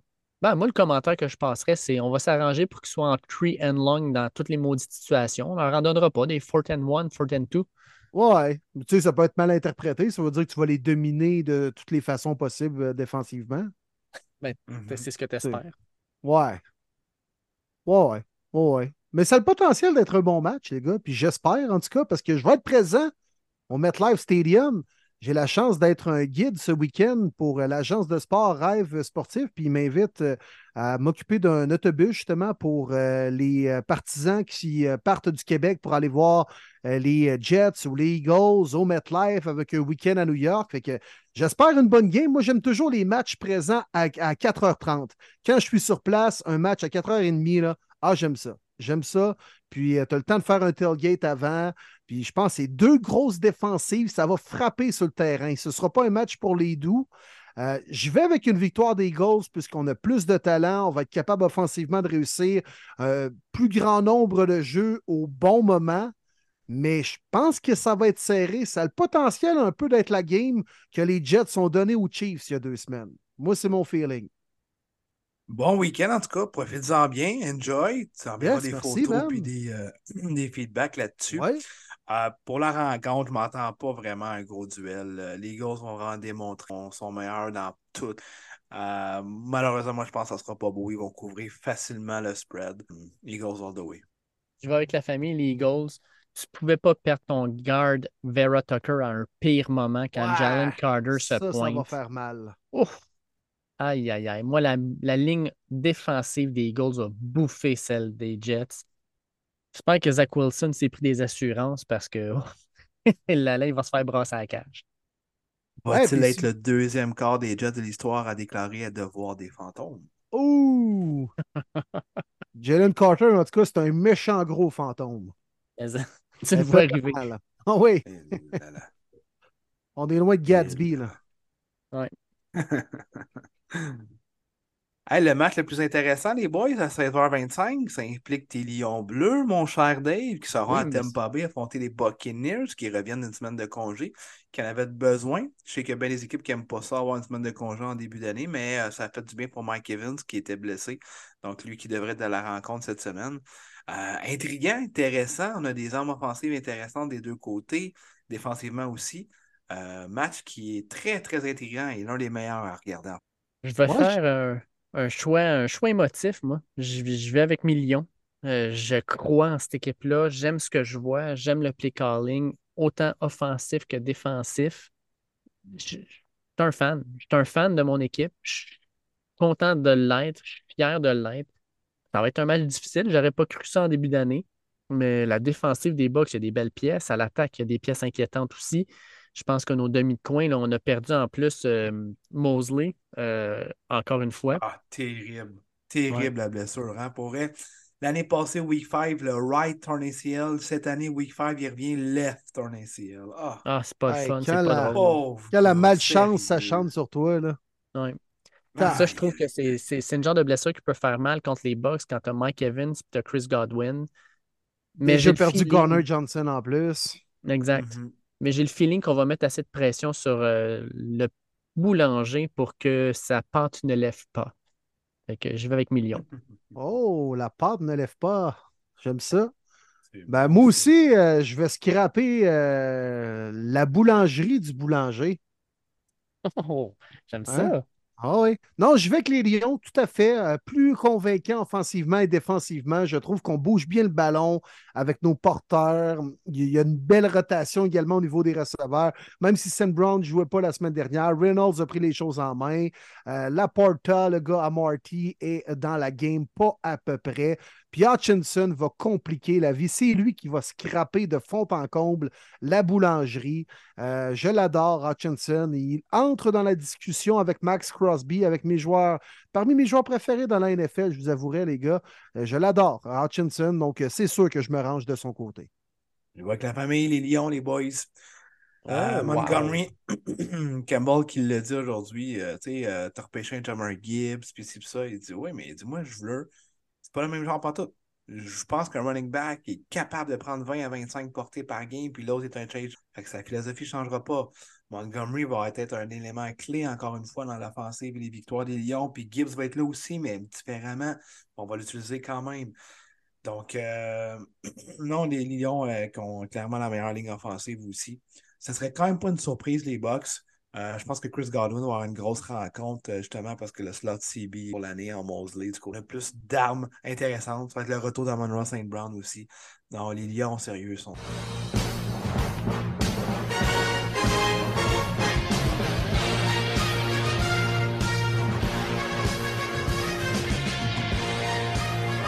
La Bills Mafia pour le Sunday Night Football qui est de retour à Buffalo. On casse des tables, puis on boit du Fireball. Les Bills reçoivent les Giants à Buffalo. Et oui, encore une fois, les géants en prime time. Veux-tu bien me dire pourquoi c'est le Sunday? Pourquoi ça n'a pas été flex, justement? Encore un autre. Je suis tanné. Ça aurait tellement pu être les Vikings Bears.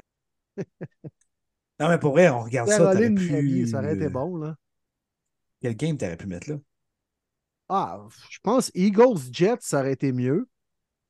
J'ai dit ça pour moi, là, mais honnêtement, Seahawks Bengals, Colts Jaguars? Ouais, moi j'aurais plus voté pour Seahawks Bengals. Ouais, ouais moi Ouais. avec. Ouais, ça aurait été bon, ça. Ouais. Bref. Écoute, euh, je... il est rendu tard dans le podcast, ça me tente même pas de débattre. Il n'y a aucune raison que quelqu'un. C'est Non. carrément Bills. On va aller ça, on va aller ça, on va aller rapide là-dessus, pas trop. Bills pour tout le monde. Josh Allen. Non, non, Ouais, non, allez. j'ai pas donné mon explication. Donne-la mon. Will, moi j'en ai pas besoin. L'excellente ligne offensive des Giants va faire la différence. Et... Euh, non, en plus, Von Miller il s'arrange pour jouer ses premiers snaps en plus là, ce week-end. Ouais, Ouais, il a joué un petit peu la semaine passée, mais là, il va plus. ouais. Euh, S'il s'arrange pour pogner le 75, ça va être drôle. Yes. Non, non. euh, des Bills. là. Et puis les boys, pour le dernier match de la semaine, ça me tentait, on ne l'a pas fait les dernières semaines, mais là je le fais. Nouvelle chanson du Monday Night Football. Oui. Incroyable. Je vous écoute, je vous fais écouter ça. Ah, c'est On, tellement on bon. se gâte. On se gâte.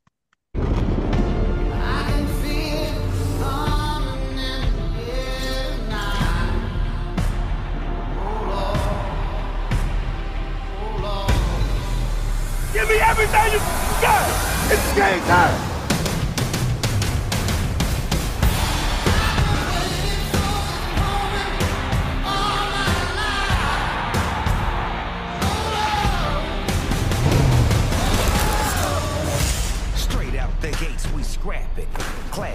Et avec Snoop Dogg en background, America's Team est de retour, alors que les Cowboys ont tenté de venger leur affront contre les 49ers, alors qu'ils vont aller à SoFi Stadium, LA, pour affronter les Chargers de Los Angeles.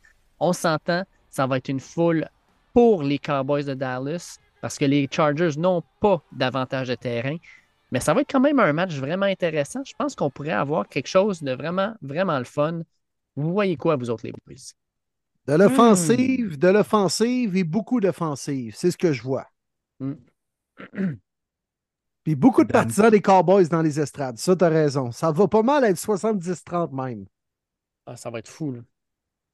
Moi, c'est du côté des coachs que j'ai hâte de voir. Dan Quinn et Kellen Moore qui se connaissent extrêmement bien. Oh, intéressant. Mhm. Hmm, D'ici euh, des euh, Cowboys contre le nouveau aussi des Chargers. Fait que j'ai vraiment hâte de voir parce que ça, ça c'est un match où ce que tu peux dire, c'est une game d'échecs complètement. Ça va se les rendre coach en tabarouette. Euh, difficile, vraiment difficile de, de regarder. Je pense pas que la défensive des Cowboys peut être aussi pitoyable qu'elle l'a été contre. Euh, Chargers, on revient d'une semaine de con. euh, oui, on est en congé, Ouais. on est en bye week. Austin Eckler va être enfin de retour grâce à ça. Il, lui est un élément clé. Eh, pour vrai, je suis vraiment, vraiment, vraiment mitigé. Mais je vais avec les Chargers, les gars. Chargers à domicile. euh, tout simplement qu'on est plus reposé. Je pense que ça va être très serré, par exemple. Ce ne sera pas un blowout. Euh, la défensive va quand même euh, essayer de malmener. Mais je pense que Kellen Moore va vouloir surprendre son bon ami Dan Quinn. Les Chargers ont donné beaucoup de points cette année. Le plus le match où ils ont donné le moins grand nombre de points, c'est contre les Raiders, 17 dans leur deuxième victoire de la saison. Mais jusqu'à présent, sinon, c'était du 34, du 24, du 24 points, 17. Là, c'est Dak Prescott doit aussi prendre un peu les choses en main. Il est souvent le bouc émissaire pour les bonnes ou les moins bonnes raisons. Des fois, c'est souvent lui qui est pointé du doigt, mais tu sais, à un moment donné, il livre la marchandise aussi, Dak. Moi, je pense que c'est le genre de match où il pourrait sortir une belle performance. J'y vais avec les Cowboys. Euh, on se doit de rebondir après s'être fait planter, démolir, dominer par les 49ers. Ça prend une bonne performance et je pense que Dak Prescott devrait leader ça, selon moi.